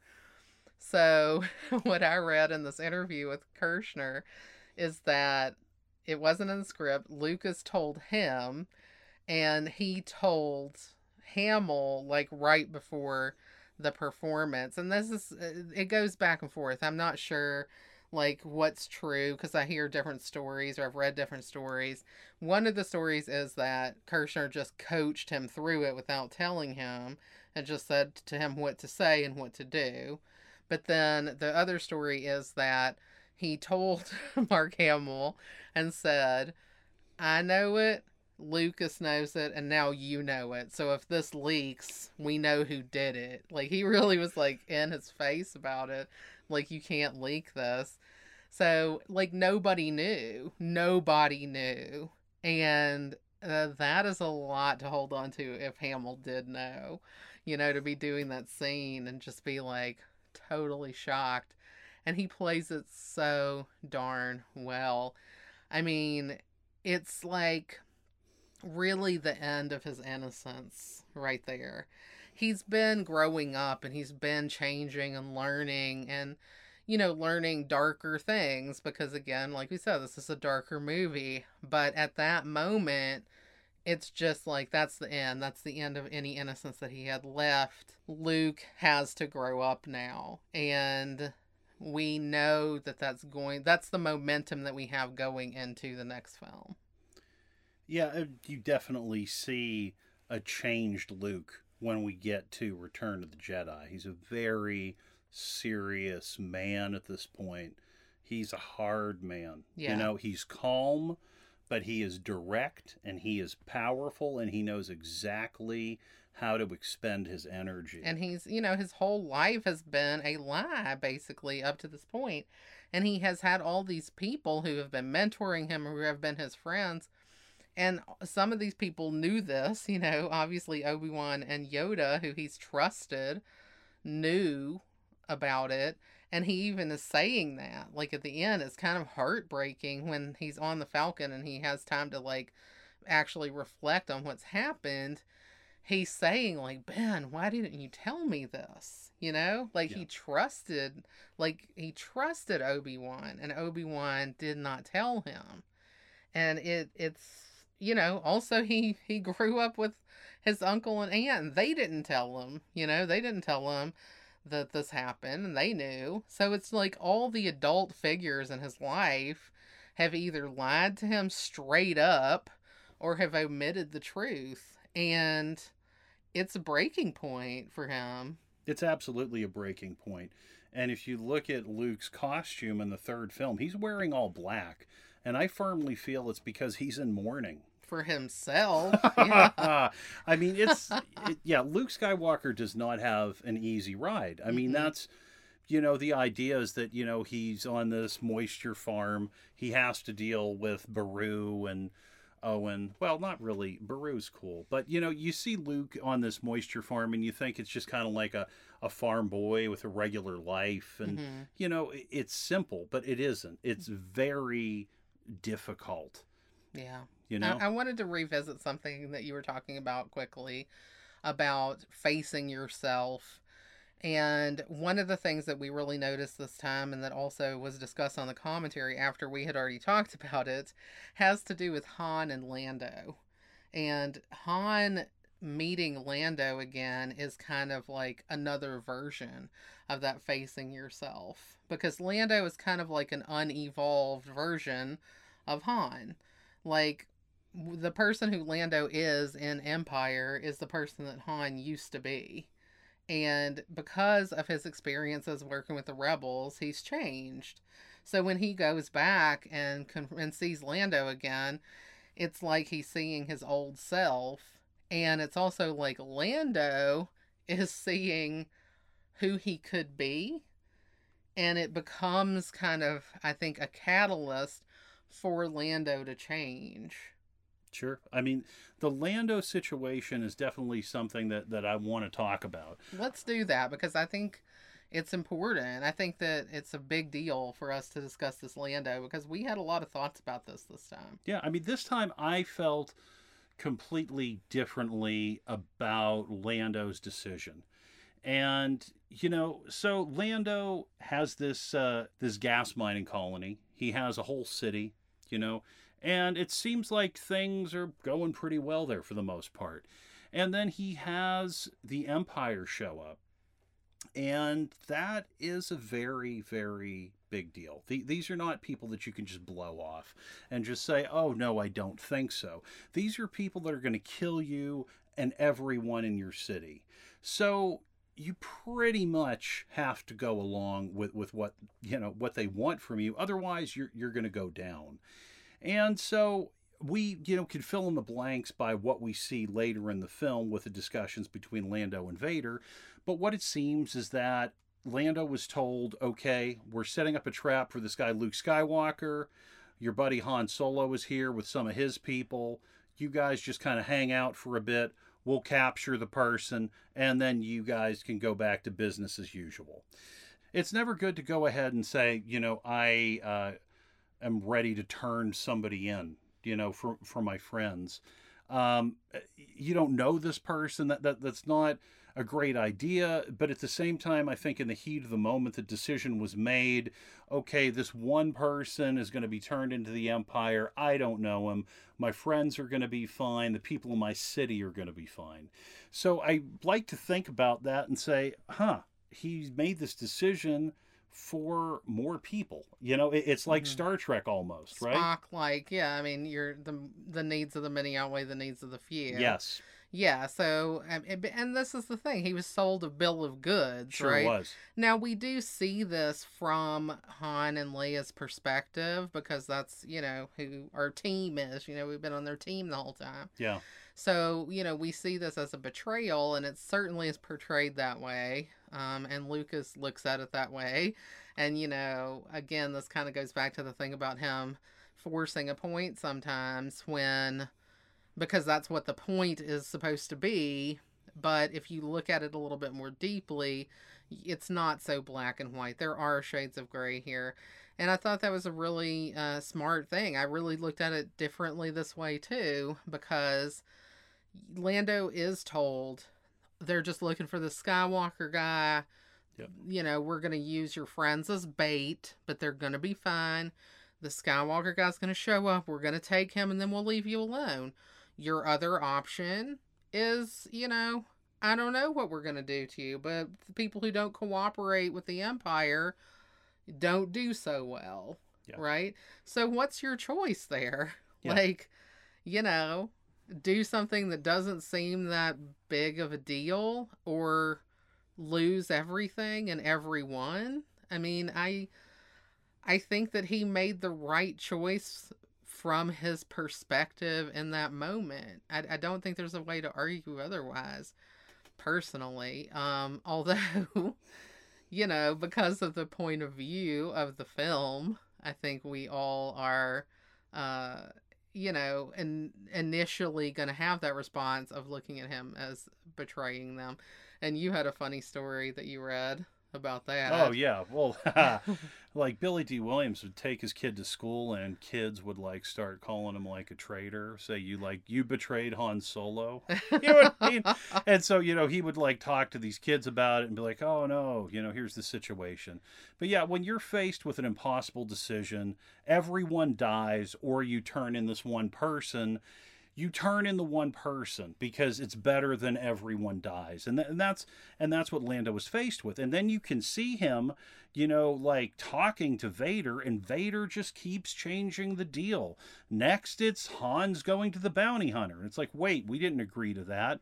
Next it's the wookiee and leia are never going to be able to leave cloud city. And it's just like we keep going. And lando you know is challenging vader which is a very scary thing. Yeah. you know, Vader is not someone that you challenge, and we'll get to that in just a minute.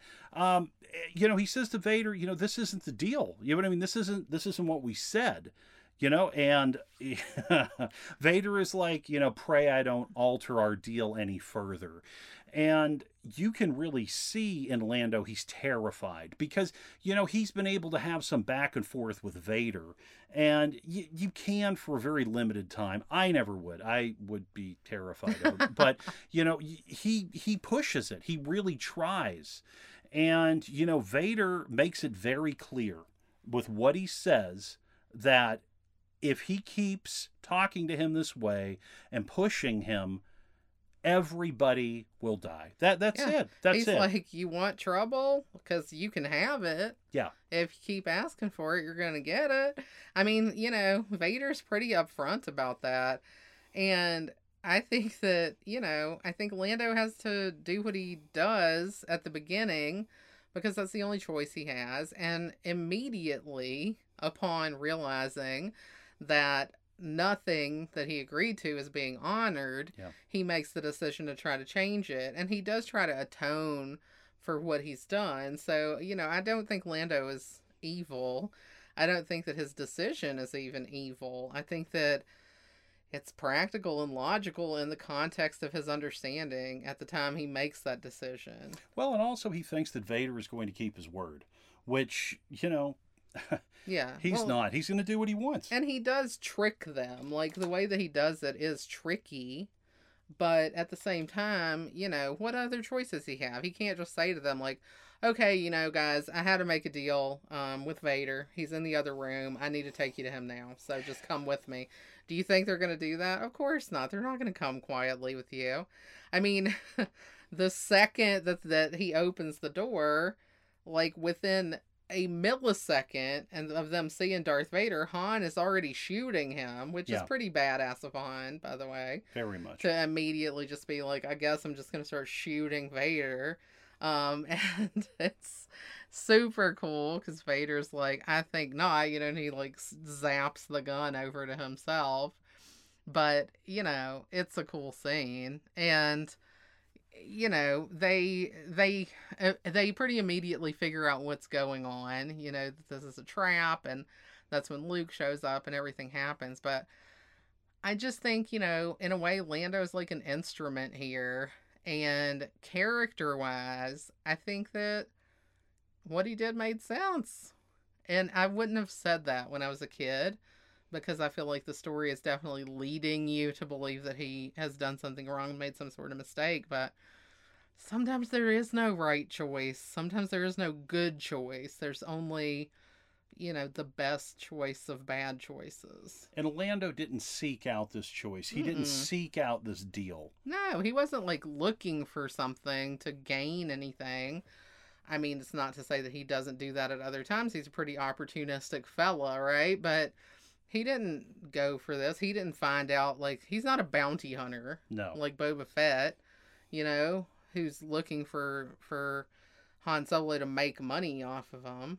You know, he's he's a guy who got pushed into a corner and had to figure a way to get out of it. That's it. Yep. And he comes around, he gets his people, you know, to shut down the Empire troops, you know, get their weapons, gets Leia and Chewbacca some weapons, and, you know, they find out where Han is because Lando tells them. Of course, you know, Chewie is choking Lando Yeah, while he tells them, but you know they're both reasonably reasonably pissed i mean you know they've seen their best friend and the love of their life respectively be put into a freezer and is just in this block of floating stone Yeah. that's terrifying and brilliant. it is I mean, I, I- that's that image is like burned into my mind from when I was a kid. Well, and it also has to go again to Kershner because originally when Harrison Ford went into the carbonite, his hands were at his side and he almost looked like he was at peace or he was asleep.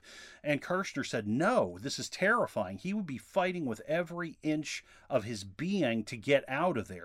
And so that's why we have the hands clawed up and that look of terror you know, on Harrison Ford's face in the carbonite. And it's brilliant because it's just it, it yeah, it is horrifying and you can see it, it's just a person clawing their way out and they just couldn't make it. Yeah. Oh, it, again, it's just it's just there's so much in this film Yeah. that you can't like you can't not think about it. I mean, Lando's redemption is fantastic because Lando comes around, he's one of the good guys. We're all very happy about it.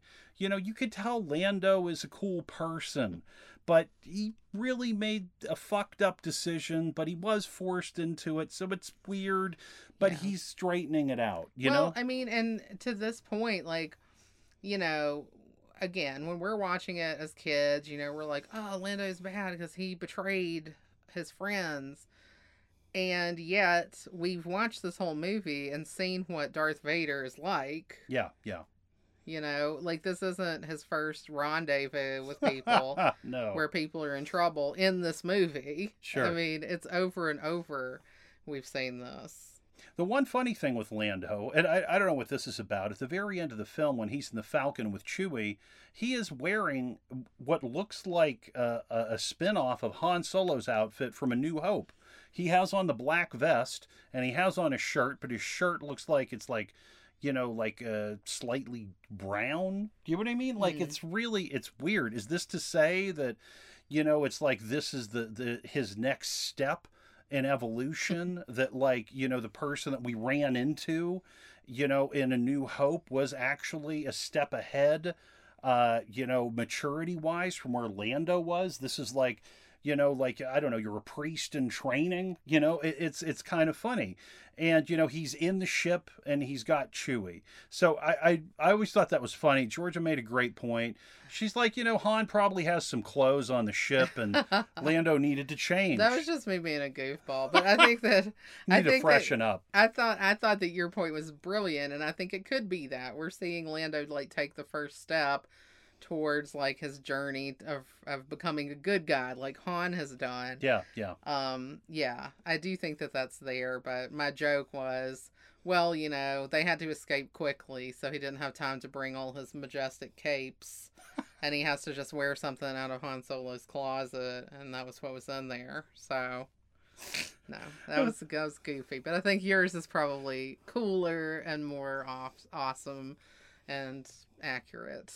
Um, we also have a story from Carrie Fisher because Carrie Fisher was actually staying at Eric Idle's apartment or house, I don't know what it was, while uh, they were shooting because they were over in England. And uh, one night, uh, Eric Idle actually came back to his place, and at this time he was shooting Life of Brian.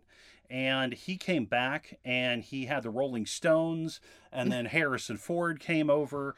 And during the Monty Python Life of Brian, they were actually giving the extras this heavy duty alcohol uh, that was dubbed Tunisian table cleaner.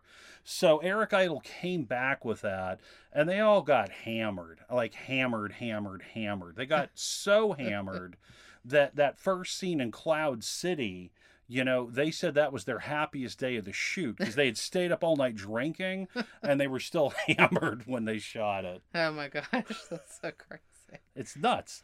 The other one that's important, and this ties back to our Willow episode is Jack Purvis. Now, Jack Purvis and Kenny Baker, you know, had this musical comedy duo called the Minitones.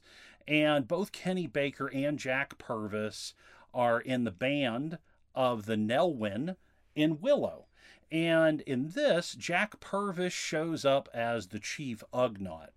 Now, Jack Purvis is the only actor to be credited as a different character in each of the three original Star Wars films. He was the Chief Jawa in A New Hope, and he was also Teebo the Ewok in Return of the Jedi.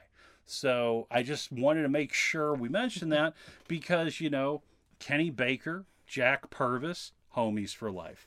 Yes, they were awesome. So before we leave Cloud City, I did want to make one other comment about it, which is about the design of the city. Um, George Lucas said that he was inspired to think about this by flying in planes a lot because he was always in a plane and he was like up above the clouds, so he was thinking about this. But I actually thought of another cloud city that I had seen before from Star Trek. So there is an episode of season three of Star Trek, which is not a very good episode. Um, but, well, it is season three of Star Trek: The Original Series, which had some floaters. Um, but it's uh, set in this place that has kind of a mine on the surface of the planet where these troglodytes live and work. And then there's a city in the clouds called Stratos, where like the rich people live, or Richies, if I can call back to our Pretty in Pink episode. Thank you, Harry Dean Stanton and John Hughes, for bringing us that term. but I thought it was really interesting how similar Bespin kind of is to Stratos. We have a mine, we have a city in the clouds. The kind of designs of the cities are similar in a way. Um, and it's got like the red sky. And then we also have like this torture of Han Solo, which kind of looks similar, at least a little bit, to this torture of this character in Cloudminders, which is the Star Trek episode, where they're kind of tied up against this post and they're facing like some kind of torture device. So I don't know, you know, if there is a correlation between Cloudminders and Cloud City, but I find there to be so many similarities that it would almost be weird um, if somebody, I don't know if it was George Lucas, but it could have been special effects people, it could have been production designers, just had kind of a little Cloudminders in their mind at the time. So The Cloudminders episode of Star Trek was aired in February of 1969. And even though that seems like a really long time ago, when Empire Strikes Back was being filmed was 1979. So it was really only 10 years prior. Um, and I think that, you know, it's possible that somebody could have had that in their brain um, who worked on Cloud City. Um, so if you want to check that out and compare it, or try to Google it and do a better job than me, you might find out more information about that. little Star Trek, Star Wars crossover. Um, I don't, I mean, I think we've talked about it before, but I love both Star Trek and Star Wars, just like I love both the Beatles and the Rolling Stones. And I don't necessarily think that we need to turn that into like a, a fight to the death uh, pairing.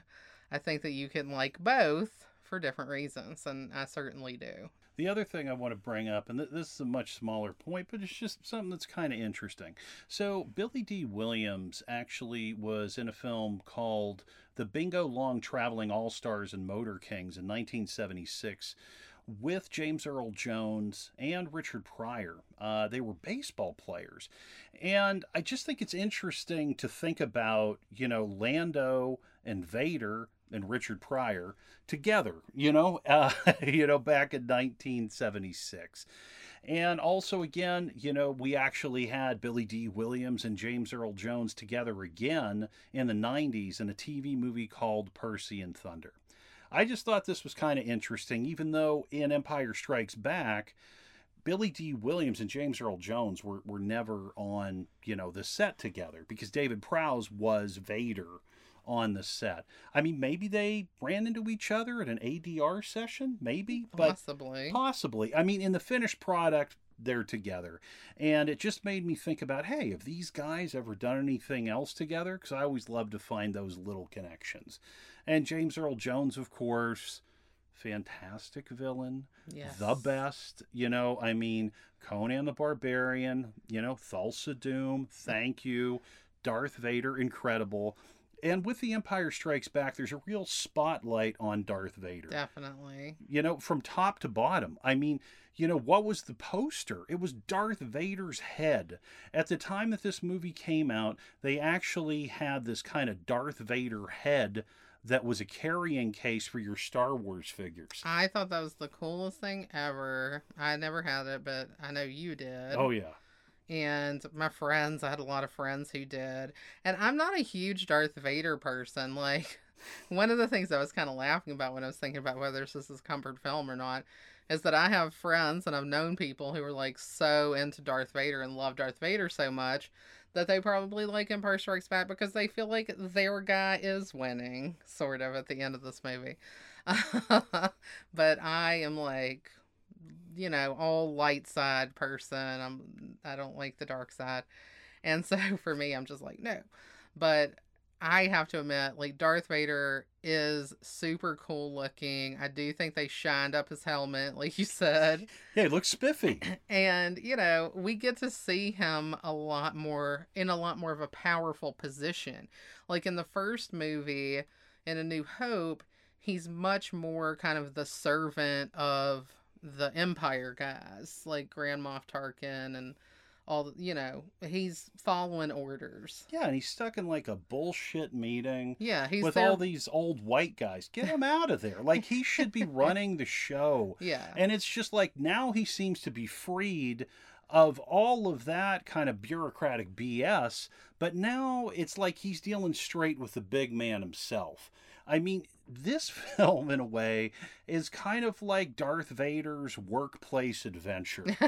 You know, workplace drama. Well, yeah, I, I mean, it's it's crazy the pressure that this guy is under, right?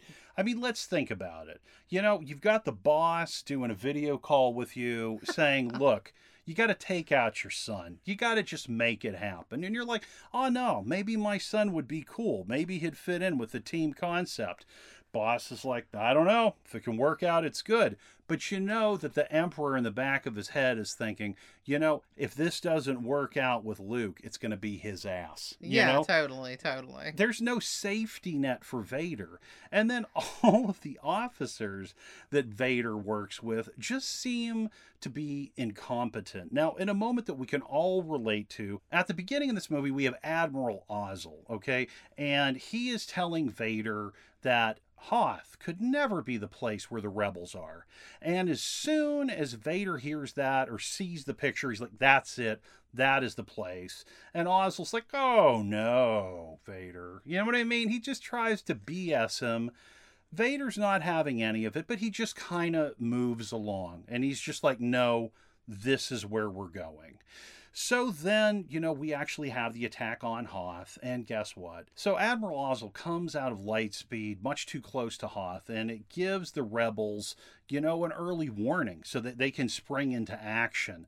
And, you know, it falls upon General Veers, uh, who's talking to Darth Vader, and Vader is like, you know, what happened here? Why did we come out too soon? And Veers is actually trying to cover for Ozzel. He's like, oh, you know, this, that. But Vader sees right through it. And so General Veers is put in charge of this ground attack. Now, another connection that is interesting is General Veers is actually played by Julian Glover, who is the Nazi villain in Indiana Jones and the Last Crusade. So reuniting him. Uh, he doesn't have any on screen time with Harrison Ford in this film, but again, it's just neat how all these folks come together. You know, I, I, I, really dig that. And if they had General Veers in charge, I think they would have really cleaned house yeah. with the rebels because he is down to business. He's like, all right, we've got this target. Let's handle it. He's on the phone with Vader. Vader feels good about it. You know, like he is going to move up. He's an up and comer in the Empire. You know, he's not like Ozzel. And he takes orders. Like, he has the appropriate amount of respect for Darth right. Vader because the situation that we have here is like Vader's supposed to be in charge, but he has all these people who he's telling what to do who just keep effing it up like nonstop. Yeah, they question him. Yeah. They argue with him. They want to tell him like how it is, and like Vader doesn't want to hear it. He just wants to tell people what to do and have them do it. And boy, I can relate to that. It's like fun. It's the most relatable I've ever found Darth Vader. And terminating an employment takes on a whole new meaning in this film. you know, he just like chokes out Ozzel, you know, and then it's like there's uh, Piett, and it's like Admiral Piett. You know, you're in charge now. And Admiral Piett is, I guess, excited to be in charge, but he's really terrified. Yeah. Admiral Piett is wearing this mantle of fear, and there's no HR department to call. No. He's he's he's stuck here. So, you know, in one way, I he is, I think, excited to be promoted. Right. You know, over the corpse of his former boss. as are we all. Right. You know, don't we all want that? You know. but I mean, it's it's pretty honest, right? Except it's yeah, we're we're actually seeing someone die. Two people side by side the boss dies. I mean, that's what happens when somebody gets fired, somebody gets promoted. But this is taking it literally. Very literally. Yeah, and it's insane. It's insane, you know, to see it. And the thing with Piett is that for the rest of the movie, he's basically waiting to also be murdered and replaced. Like he is on edge, I think, the entire movie.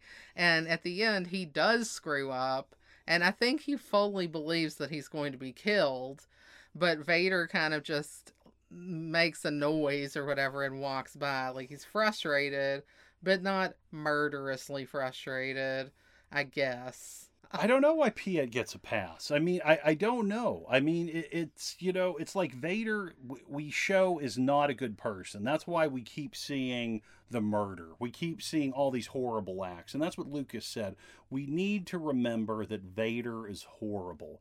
So Piett getting a pass is just one of those really bizarre moments that we'll find again in a horror film you know, somebody that's just maybe a little too dumb, you mm. know, and it's just like it's like not worth killing exactly. maybe. Yeah. because yes, we've seen Ozzel take it. Veers seemed actually like he kind of was the best guy. Yeah. But he presumably bought it on Hoth. We don't know exactly. There's kind of two different tracks here. I think that the script initially had him dying there, but there's other Star Star Wars lore that has him like living on past this.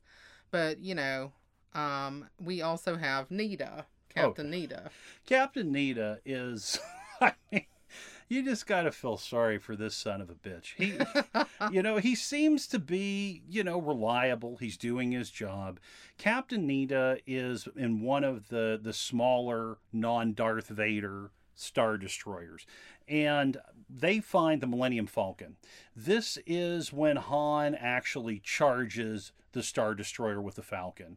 And then the Falcon goes off the radar. And that's because they've actually attached to the Star Destroyer. And they later float away with the garbage. And Boba Fett is there and then sees them and then chases them. But Needa doesn't know what happened. He doesn't get it. He doesn't understand how the Falcon charged at a Star Destroyer and then disappeared. Well, he thinks he's being a good employee and a good man. He's like, you know, I'm going to assume full responsibility for losing the ship. I'm going to go to Lord Vader. I'm going to apologize in person. Hmm. and then we go to Vader's Star Destroyer, and then you see Captain Needa being choked and he dies and he hits the floor and Vader is like apology accepted Captain Needa. so once again, yes, Vader is very big on skirting HR. he doesn't care about the company policy. No. He is going to do what he wants to do. Even though the Empire is very big on order and policy and things like that, you still have like your chaotic Vader force out there causing trouble.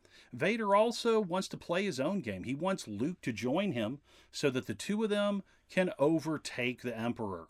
You know, with the Sith, they're always two. That's the thing. So if Vader gets Luke, they can kill the Emperor, and then Vader can be the top dog. Yeah. You know, and that's that's really it. This is just moving up the corporate ladder in the most brutal of ways. you know, Vader has sacrificed literally his humanity to be the top dog, or for the hope to be the top dog in the Empire. So it's, yeah, we've really got a lot of workplace business in this film, and it is centered around Vader. And I also feel like it, it does humanize him because, you know, it, it is comedic. You know, it, it is absurd, but yeah, we've all had these moments where you feel like I'm surrounded by people that are incompetent. You have people that just won't listen to you. Like, for instance, it's like C3PO. No one wants to listen to him in mm, this film. Yeah. Everybody just wants to shut him up. I mean, this guy's a genius. Yes, he knows, you know, he can speak all these languages. He, you know, can often figure something out before other people just because he's a great communicator. You know, yeah. he understands things better than people and people just don't want to hear it because he is also kind of an annoying, prissy person, person, robot, whatever we're gonna call him. it's yeah, they could find him, uh, you know, annoying. I mean, maybe sometimes I can be like C3PO. Who knows? Because oh, I like to talk. He's a know it all, too. I can definitely be like him. All right. We have our 3PO moments, all of us. It's okay. All He's, right. you know, he's he's a real person in that way. You know, he feels very real because he has you know, pros and cons, strengths and weaknesses, you yeah. know. He can understand all these languages, but he has trouble understanding human emotion, but he's still you know, he gets a lot of things, and there are times when they could have listened to him and avoided some problems. Yeah. Um, but they didn't. So the other thing that I really like about this story is the developing love story between Leia and Han. We get to go a lot deeper, and there's a lot of push and pull. It really reminds me of like the 30s and the 40s. It really makes me think of the energy that we find in films like It Happened One Night or His Girl Friday. you know, it's just like they've really done a beautiful job with this. Now, the scene where they actually kiss in the Falcon. Now, this, this was really good. This was from the uh, commentary. Carrie Fisher said this. Right before they filmed that scene, Harrison Ford said to Carrie Fisher that he hates kissing scenes. He doesn't like them at all. He had to do a kissing scene, and he actually, on another film, put a bunch of oysters in his mouth, and during the kiss, actually pushed oysters into the other person's mouth.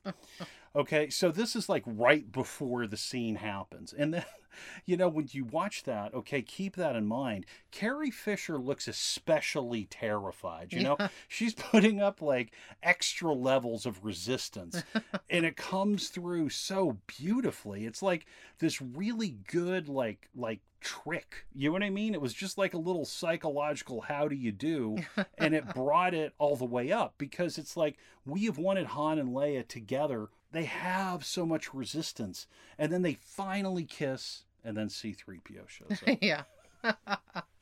Ah, it's so funny. I mean, that's uh, th- it does feel like a screwball rom com from like the the early 1900s, and we love those kind of movies.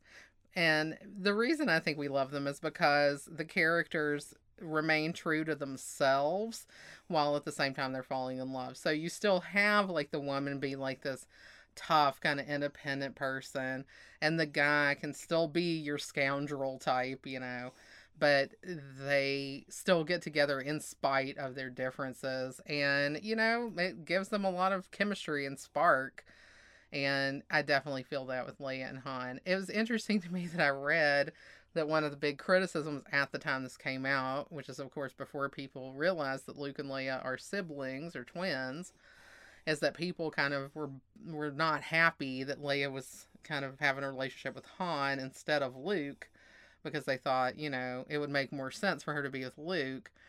Um, clearly there was a reason why that didn't work out. But it was funny to me that at the time that was a complaint because I personally think Leia and Han fit together perfectly. It goes all the way back to something like Much Ado About Nothing by Shakespeare, where you have these people who just are constantly fighting, but they also are, you know, deeply, clearly in love with each other. And you should check out our Much Ado About Nothing episode because Georgia knows a lot about Shakespeare. Now, we've covered a whole lot of things, and we are at the point of, you know, probably going on longer than we've ever gone on before on one of these episodes. But I think that's just a testament to how much there is to talk about in this movie, because there's still a couple of other things that I really, really want to discuss, and that would be the visual effects of the film and the sound effects of the film. So the visual effects in this, a lot of it is some of it is like this dawn of CGI. We have like matte and blue screen work, especially with like the flying and the speeders and the space and all this kind of stuff. But at the same time, they also used a lot of stop motion in this, which I thought was really impressively done. Yeah. The AT-ATs are stop motion, the Tauntauns are stop motion and they look great. I mean, you know, we've we've messed around with stop motion ourselves and we kind of really enjoy it. John made a stop motion uh, Funko Pop with the Bob's Burgers characters a few weeks ago, which I loved. If you haven't seen it, go on Instagram and look at it because it's adorable. We did one with like fruit a few years back, which I really enjoyed. That's on our old YouTube channel. And you know it's it's hard. Like all the stuff with visual effects whether it's the computer generated or stop motion is so difficult. And i'm so impressed when i see it pulled off as well as it is in this. Because with like the AT-ATs i never thought about it. I just thought that they were real. There's you know as much as i thought yoda was with the amazing puppeteering stuff I thought that AT-ATs were also. It just never crossed my mind that they didn't have these giant AT-ATs, you know. But all these things are models, and I just think that it's brilliant. I think that's amazing. And the Tauntauns kind of have a Muppet-like appearance, and there was some things that they did with that where, like, you see the close-ups on the tauntaun and really it's just like three layers they explained so there's like this white background on the back. Then the second layer is the tauntaun itself and moving around, you know, just frame by frame to show motion.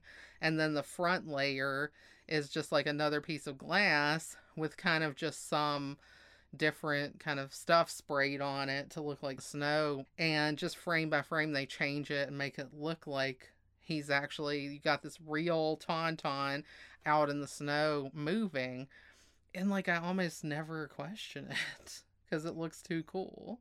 So, in addition to like the stop motion stuff and the CGI stuff, they also did do some practical type effects. Um, one of the coolest that Kershner explained on the commentary is the scene where Han is shooting at Vader and kind of the you know zaps the gun over to into his own hand, and the way they achieve that is they just took a shot of Kershner throwing the gun across the room. And then they had the string on the gun in David Prowse's as Darth Vader's hand, and they filmed it upside down so that it while they were pulling it out of his hand to make it look like it was popping into his hand. So it went backwards.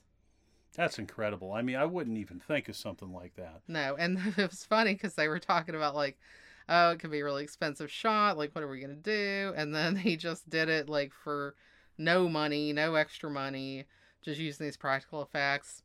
And they did a similar thing with uh with the C3PO parts. So like after C3PO is kind of pulled apart by the Ugnaughts, Chewie goes in and finds him all decapitated and pulled apart in a box and steals him back and then kind of has him hanging on his back. And so while he's hanging on Chewie's back, they had to have C3PO be able to move, and they weren't sure how to do it.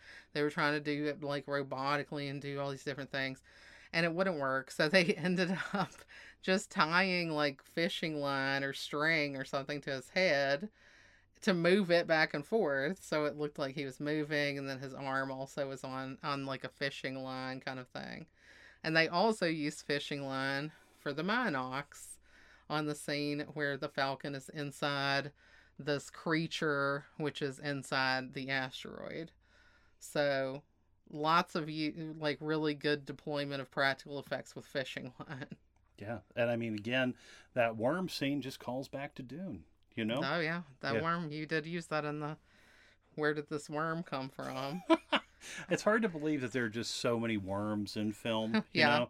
Well, I questioned this worm a lot because we're on an asteroid, not a planet.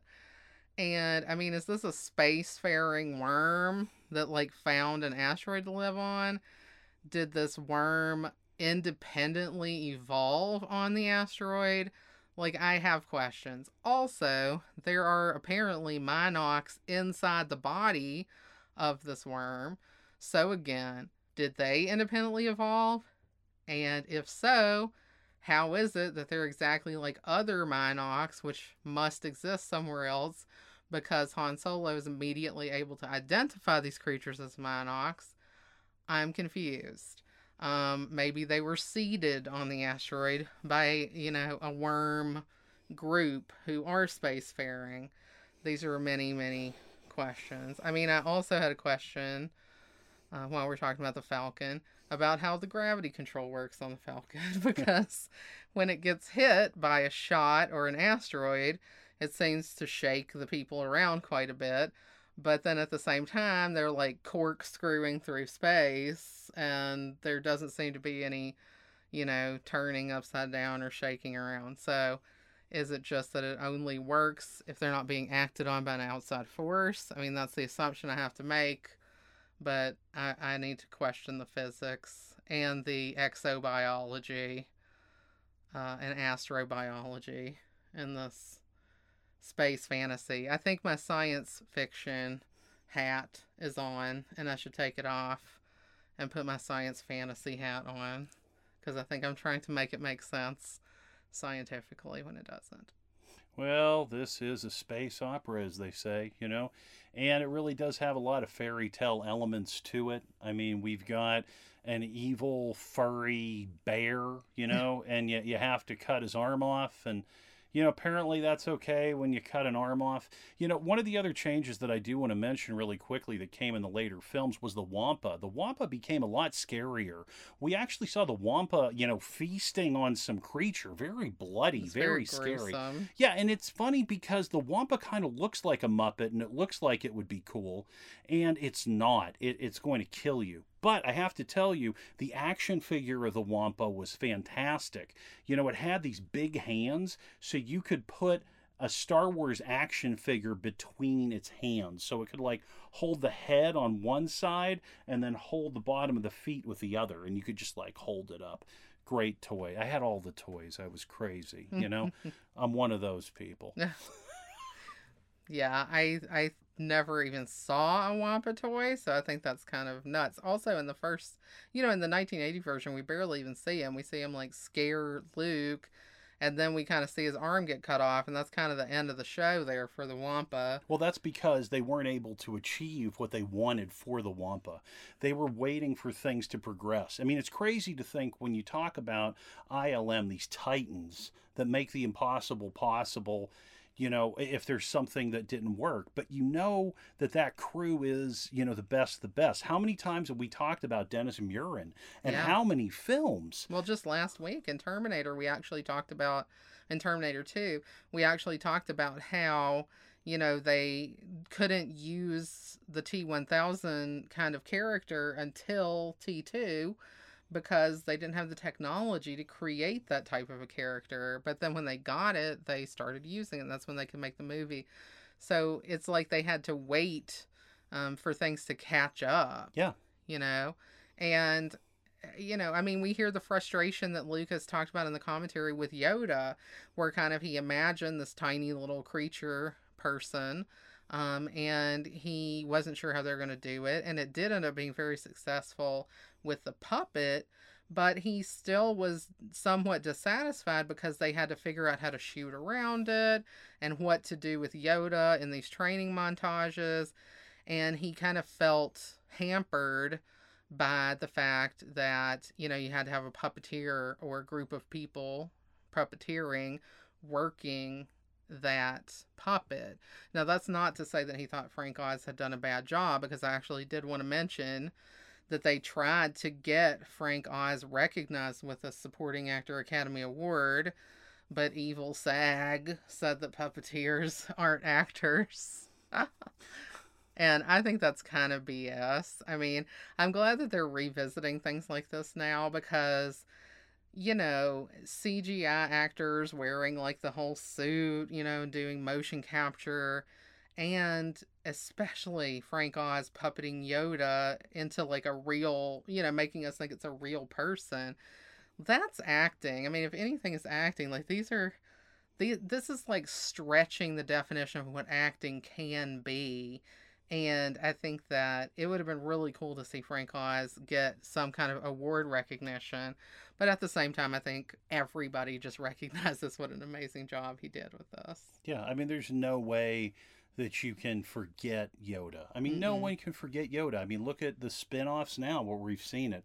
Everybody getting excited, baby Yoda. You know, like we can't get enough. I mean, these are the people that that are in our culture now. You remember Yoda, you remember Vader's mask. You know, it's iconic. Again, bringing it back to horror. It's like Jason Voorhees, the hockey mask, right? We remember that. The, these are these are the icons. It's an incredible undertaking for anyone to make a movie, but to make a movie that is this strong and this affecting, it's just such a joy to behold it. You know, I mean, and also, I mean, if we think about the actual music in the film, I mean, John Williams, we have not spent enough time talking about it all. John Williams gives you music always that just kind of makes your heart sing. And I mean, the Star Wars theme is this beautiful, rousing anthem. You know, you see that scroll, and when it comes up on the screen a long time ago in a galaxy far, far away, I always am like, how many seconds is it before the song comes up? Because it just blasts on, and it, it scares me every time because I'm like, I'll count the seconds. I bet you it's three, and then it's wrong. I never know what it is, and I don't want to know because I like the surprise. and I, it's just like, you know, it's like the beginning. It's like, here we go, you know? And in this film, I really, really loved you know, the Imperial March. That was my favorite song. I agree with you. It's so powerful. It's well, it's Vader once again. This is it's Vader's theme. They could have called it that. You know, it comes on so heavy. I had this record as a kid and I would always go to the Imperial March, and I loved how serious and intense it was. It made me feel like I was an adult and I was actually taking care of things that mattered. You know, it's like I'm very powerful now. You know, I'm taking care of business. You know, and it was, it was just this great feeling. It's like dun you know, it, it's just like, I, I love it. Like, yes, I love it. Every single scene gives us something new. You know, it's like that, those high notes. I mean, I'm going to spare you from any more of John mimicking the music, but, um, you know, there, there are just all these wonderful moments. And at the very end of the film, you know, in the finale, when we actually are left with this moment of, okay, this isn't fully resolved, you know? Chewie and Lando are going to Jabba's palace. You know, Luke and Leia are on this ship with 3PO and R2 and it's like you see like there is some kind of plan forming to go get Han and bring everything back to business and it's just like then we go outside of this massive ship that that Luke and Leia and the droids are in and you just take in this full scope of how big everything is. In many ways, it mirrors the Star Destroyer that we see at the beginning of the film, you know, that, that drops that Imperial probe, you know, and it's just like, whoa, this is massive. And it gives you a second. It's like the first break in the action, you know, it's just like up until the moment that we go outside of that rebel ship, I mean, we're still dealing with Luke's hand. We're dealing with this robotic hand, which again is kind of like Terminator. um, you know when we come outside of this massive ship we're able to to like exhale and just kind of take in this whole story and it's at that moment we realize as georgia mentioned oh shit when do we find out you know what happens and then the music swells and there's like a harp if, if i'm if i'm picking it out right and the music comes in it's just it's beautiful. It's able to take every single emotion that you've had in this film you know the fear the joy the heartbreak the desire all of it. I i think that this for me is my favorite music from john williams. I i would play this anytime I think it could be one of the best scores of any film that exists. yeah Period.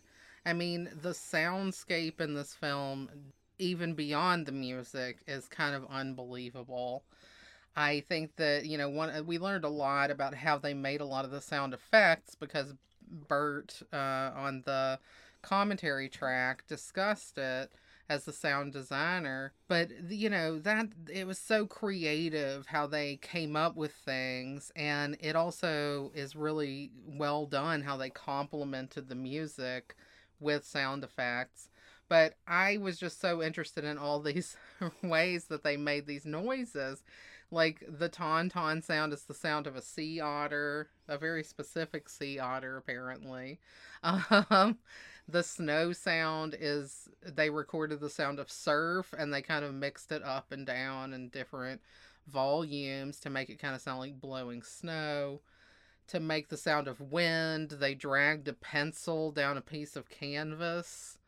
Um, that was just one example of how you could make a wind sound that he talked about um, and then, of course, in the Hoth battle scene, there's all kinds of cool sounds that they had to come up with that don't really exist. Like, you know, the sound of these lasers firing on the AT-ATs, or the sound of an AT-AT in general walking, you know, and the speeder sound. So the laser sound was the sound of an old biplane motor cranking. And then they took the sound for the speeders of the LA freeway recorded at a distance through a vacuum cleaner pipe. And my favorite is the AT-AT, which is a combination of a metal shearing machine, an artillery shell sound recorded from a distance, and they needed something else and and Burtt wasn't sure how to do it and he went out to check his newspaper and threw out the trash and the dumpster made the squeaking sound. And so he used like the squeaky dumpster lid as the third component of the AT-AT sound. And i just love that because it just is so creative. Like you know you're trying to envision and i'm mixing you know my senses here but you're trying to envision a sound that doesn't really exist and you're thinking of all these different ways to do it and I, I just think that's brilliant. It's probably in my mind the most creative job that you could have on a movie because you're really creating something from nothing and using whatever you have on hand to do it. And it's so realistic that we just don't question it you know? Like he i believe worked on a new hope as well so i'm assuming he's the guy who came up with the sound of the lightsabers that people have been mouth mimicking for many years too you know? So you know and, and and the sound is just so important to this film like the sound effects and the music together and how they're mixed and how they complement each other.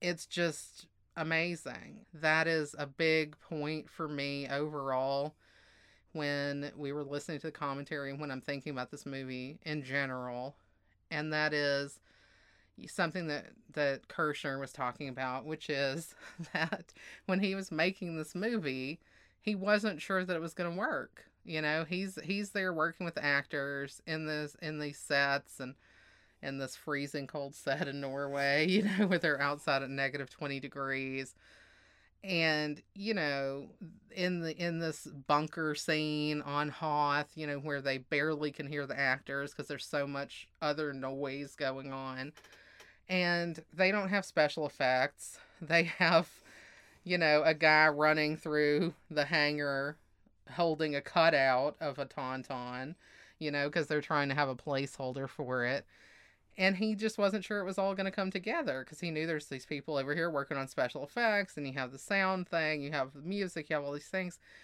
And he was terrified i think and and i think when you're leading any kind of a project you're terrified that it's not going to come together.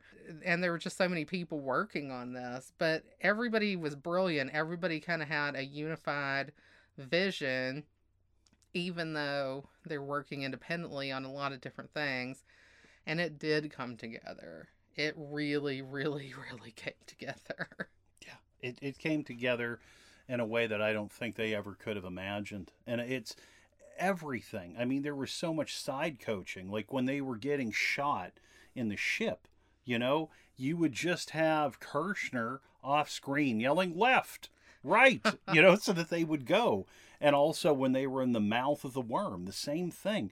And it's just like, so you're acting, and, and then you hear that direction, you throw yourself in that direction, you throw yourself in the other direction, and, and you're fully you're fully committed. You have to be working together uh, you know, as the best team ever to make that work, to sell these things to us.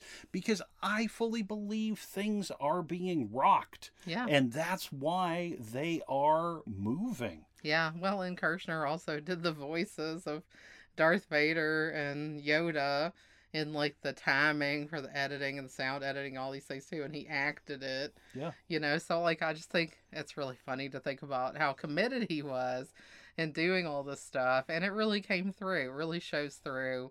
It's what happens when you do have people who understand each other really well, like George Lucas and Kershner. You know, I don't think Lucas could have picked a better person to take the reins for this sequel than Kershner. And I just think it's a freaking brilliant sequel. It's one of the best ones there is. Yeah. It, it, and again, it's just like definitely hands down my favorite in the entire Star Wars series, and I will say that against anything that ever comes out after. Oh yeah, you yeah. know it's right there. And you know, I mean, people talk about Burtt talked about in the commentary that when this initially came out, the people were kind of like not so sure about it because they were like, you know, well, it's maybe not as good as the first one, and it was cool, but it was maybe a disappointment. But in the end, like people have really come around, and I think it's almost universally acknowledged as the best film in the series and deservedly so. So I think that, you know, if somebody does come up to us in an alley and pulls a switchblade and says, All right, I buy your comfort film bullshit, but, you know, how are you going to tell me this is a great sequel? I think that, that we could just put on this two hour podcast.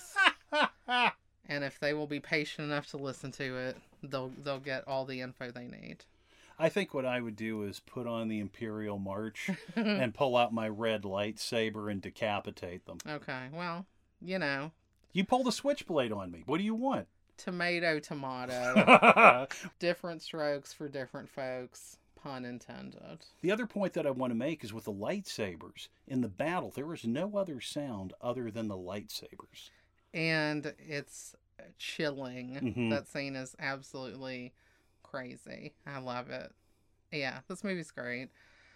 I could put it on at any point, from any point, and I'm going to watch it all the way to the end. hmm And I have done that many times in hotels. It comes on, and I'll be like, oh, "I'm gonna watch it." I'll stay up to three in the morning. You know. and just hey, why not? You can't really spend your time better if you're gonna watch a movie than watching this one, even if you already watched it 15 times in the same week. What I was thinking actually was the last time that we watched it before we decided before we came in to record, you actually said I would watch it again right now. I would. Yeah. I just want to say this episode is going out to all the unused bounty hunters. um, you know, we really like you guys. You know, this is for you, 4-LOM, IG88, Zuckuss, Bossk, Dengar. You're as good as Boba Fett. You're up there with Whitman Price and Haddad in our book. yeah, and I especially want to pour one out for Bossk, who looks like a Gorn from Star Trek. Um, and you know, unfortunately, he didn't get quite as much mileage as the Gorn captain gets, especially now that Star Trek: Strange New Worlds is out. But I think he should have because Bossk is amazing looking, and after I see him. I'm like, oh, I really want to know what's going to happen with this guy. And it's like, nothing. Well, I understand why, because cash, but I really wish we could have gotten some much deeper uh, Bossk story. like Boss Bossk. Yes. That would have been a great show. I love it. Maybe we'll get it from Disney. Disney, I am sure you're listening to us and hanging on every word we say. the So, Bossk series. Bossk series, please. Come on, do it. Do it. All right, guys. Well, thanks for joining us for this super size episode on The Empire Strikes Back. We enjoyed discussing this probably a little too much. Uh, and yeah, that's that's the show. So join us next week when we are going to talk about another straight to the sequel movie. Ladies and gentlemen, we're going to be doing The Dark Knight. which, if you check the IMDb top 250, is the number three movie user rating wise of all time. So that actually makes it the top rated sequel on IMDb top 250. So we are looking forward to that movie. We love it a ton, and it's another sequel that we go straight to all the time. Yeah, it, it's just a piece of art. Yeah, so join us next week when we discuss that. And that's it for this episode. Thanks for dropping by and stay comfy. Stay comfy, everybody.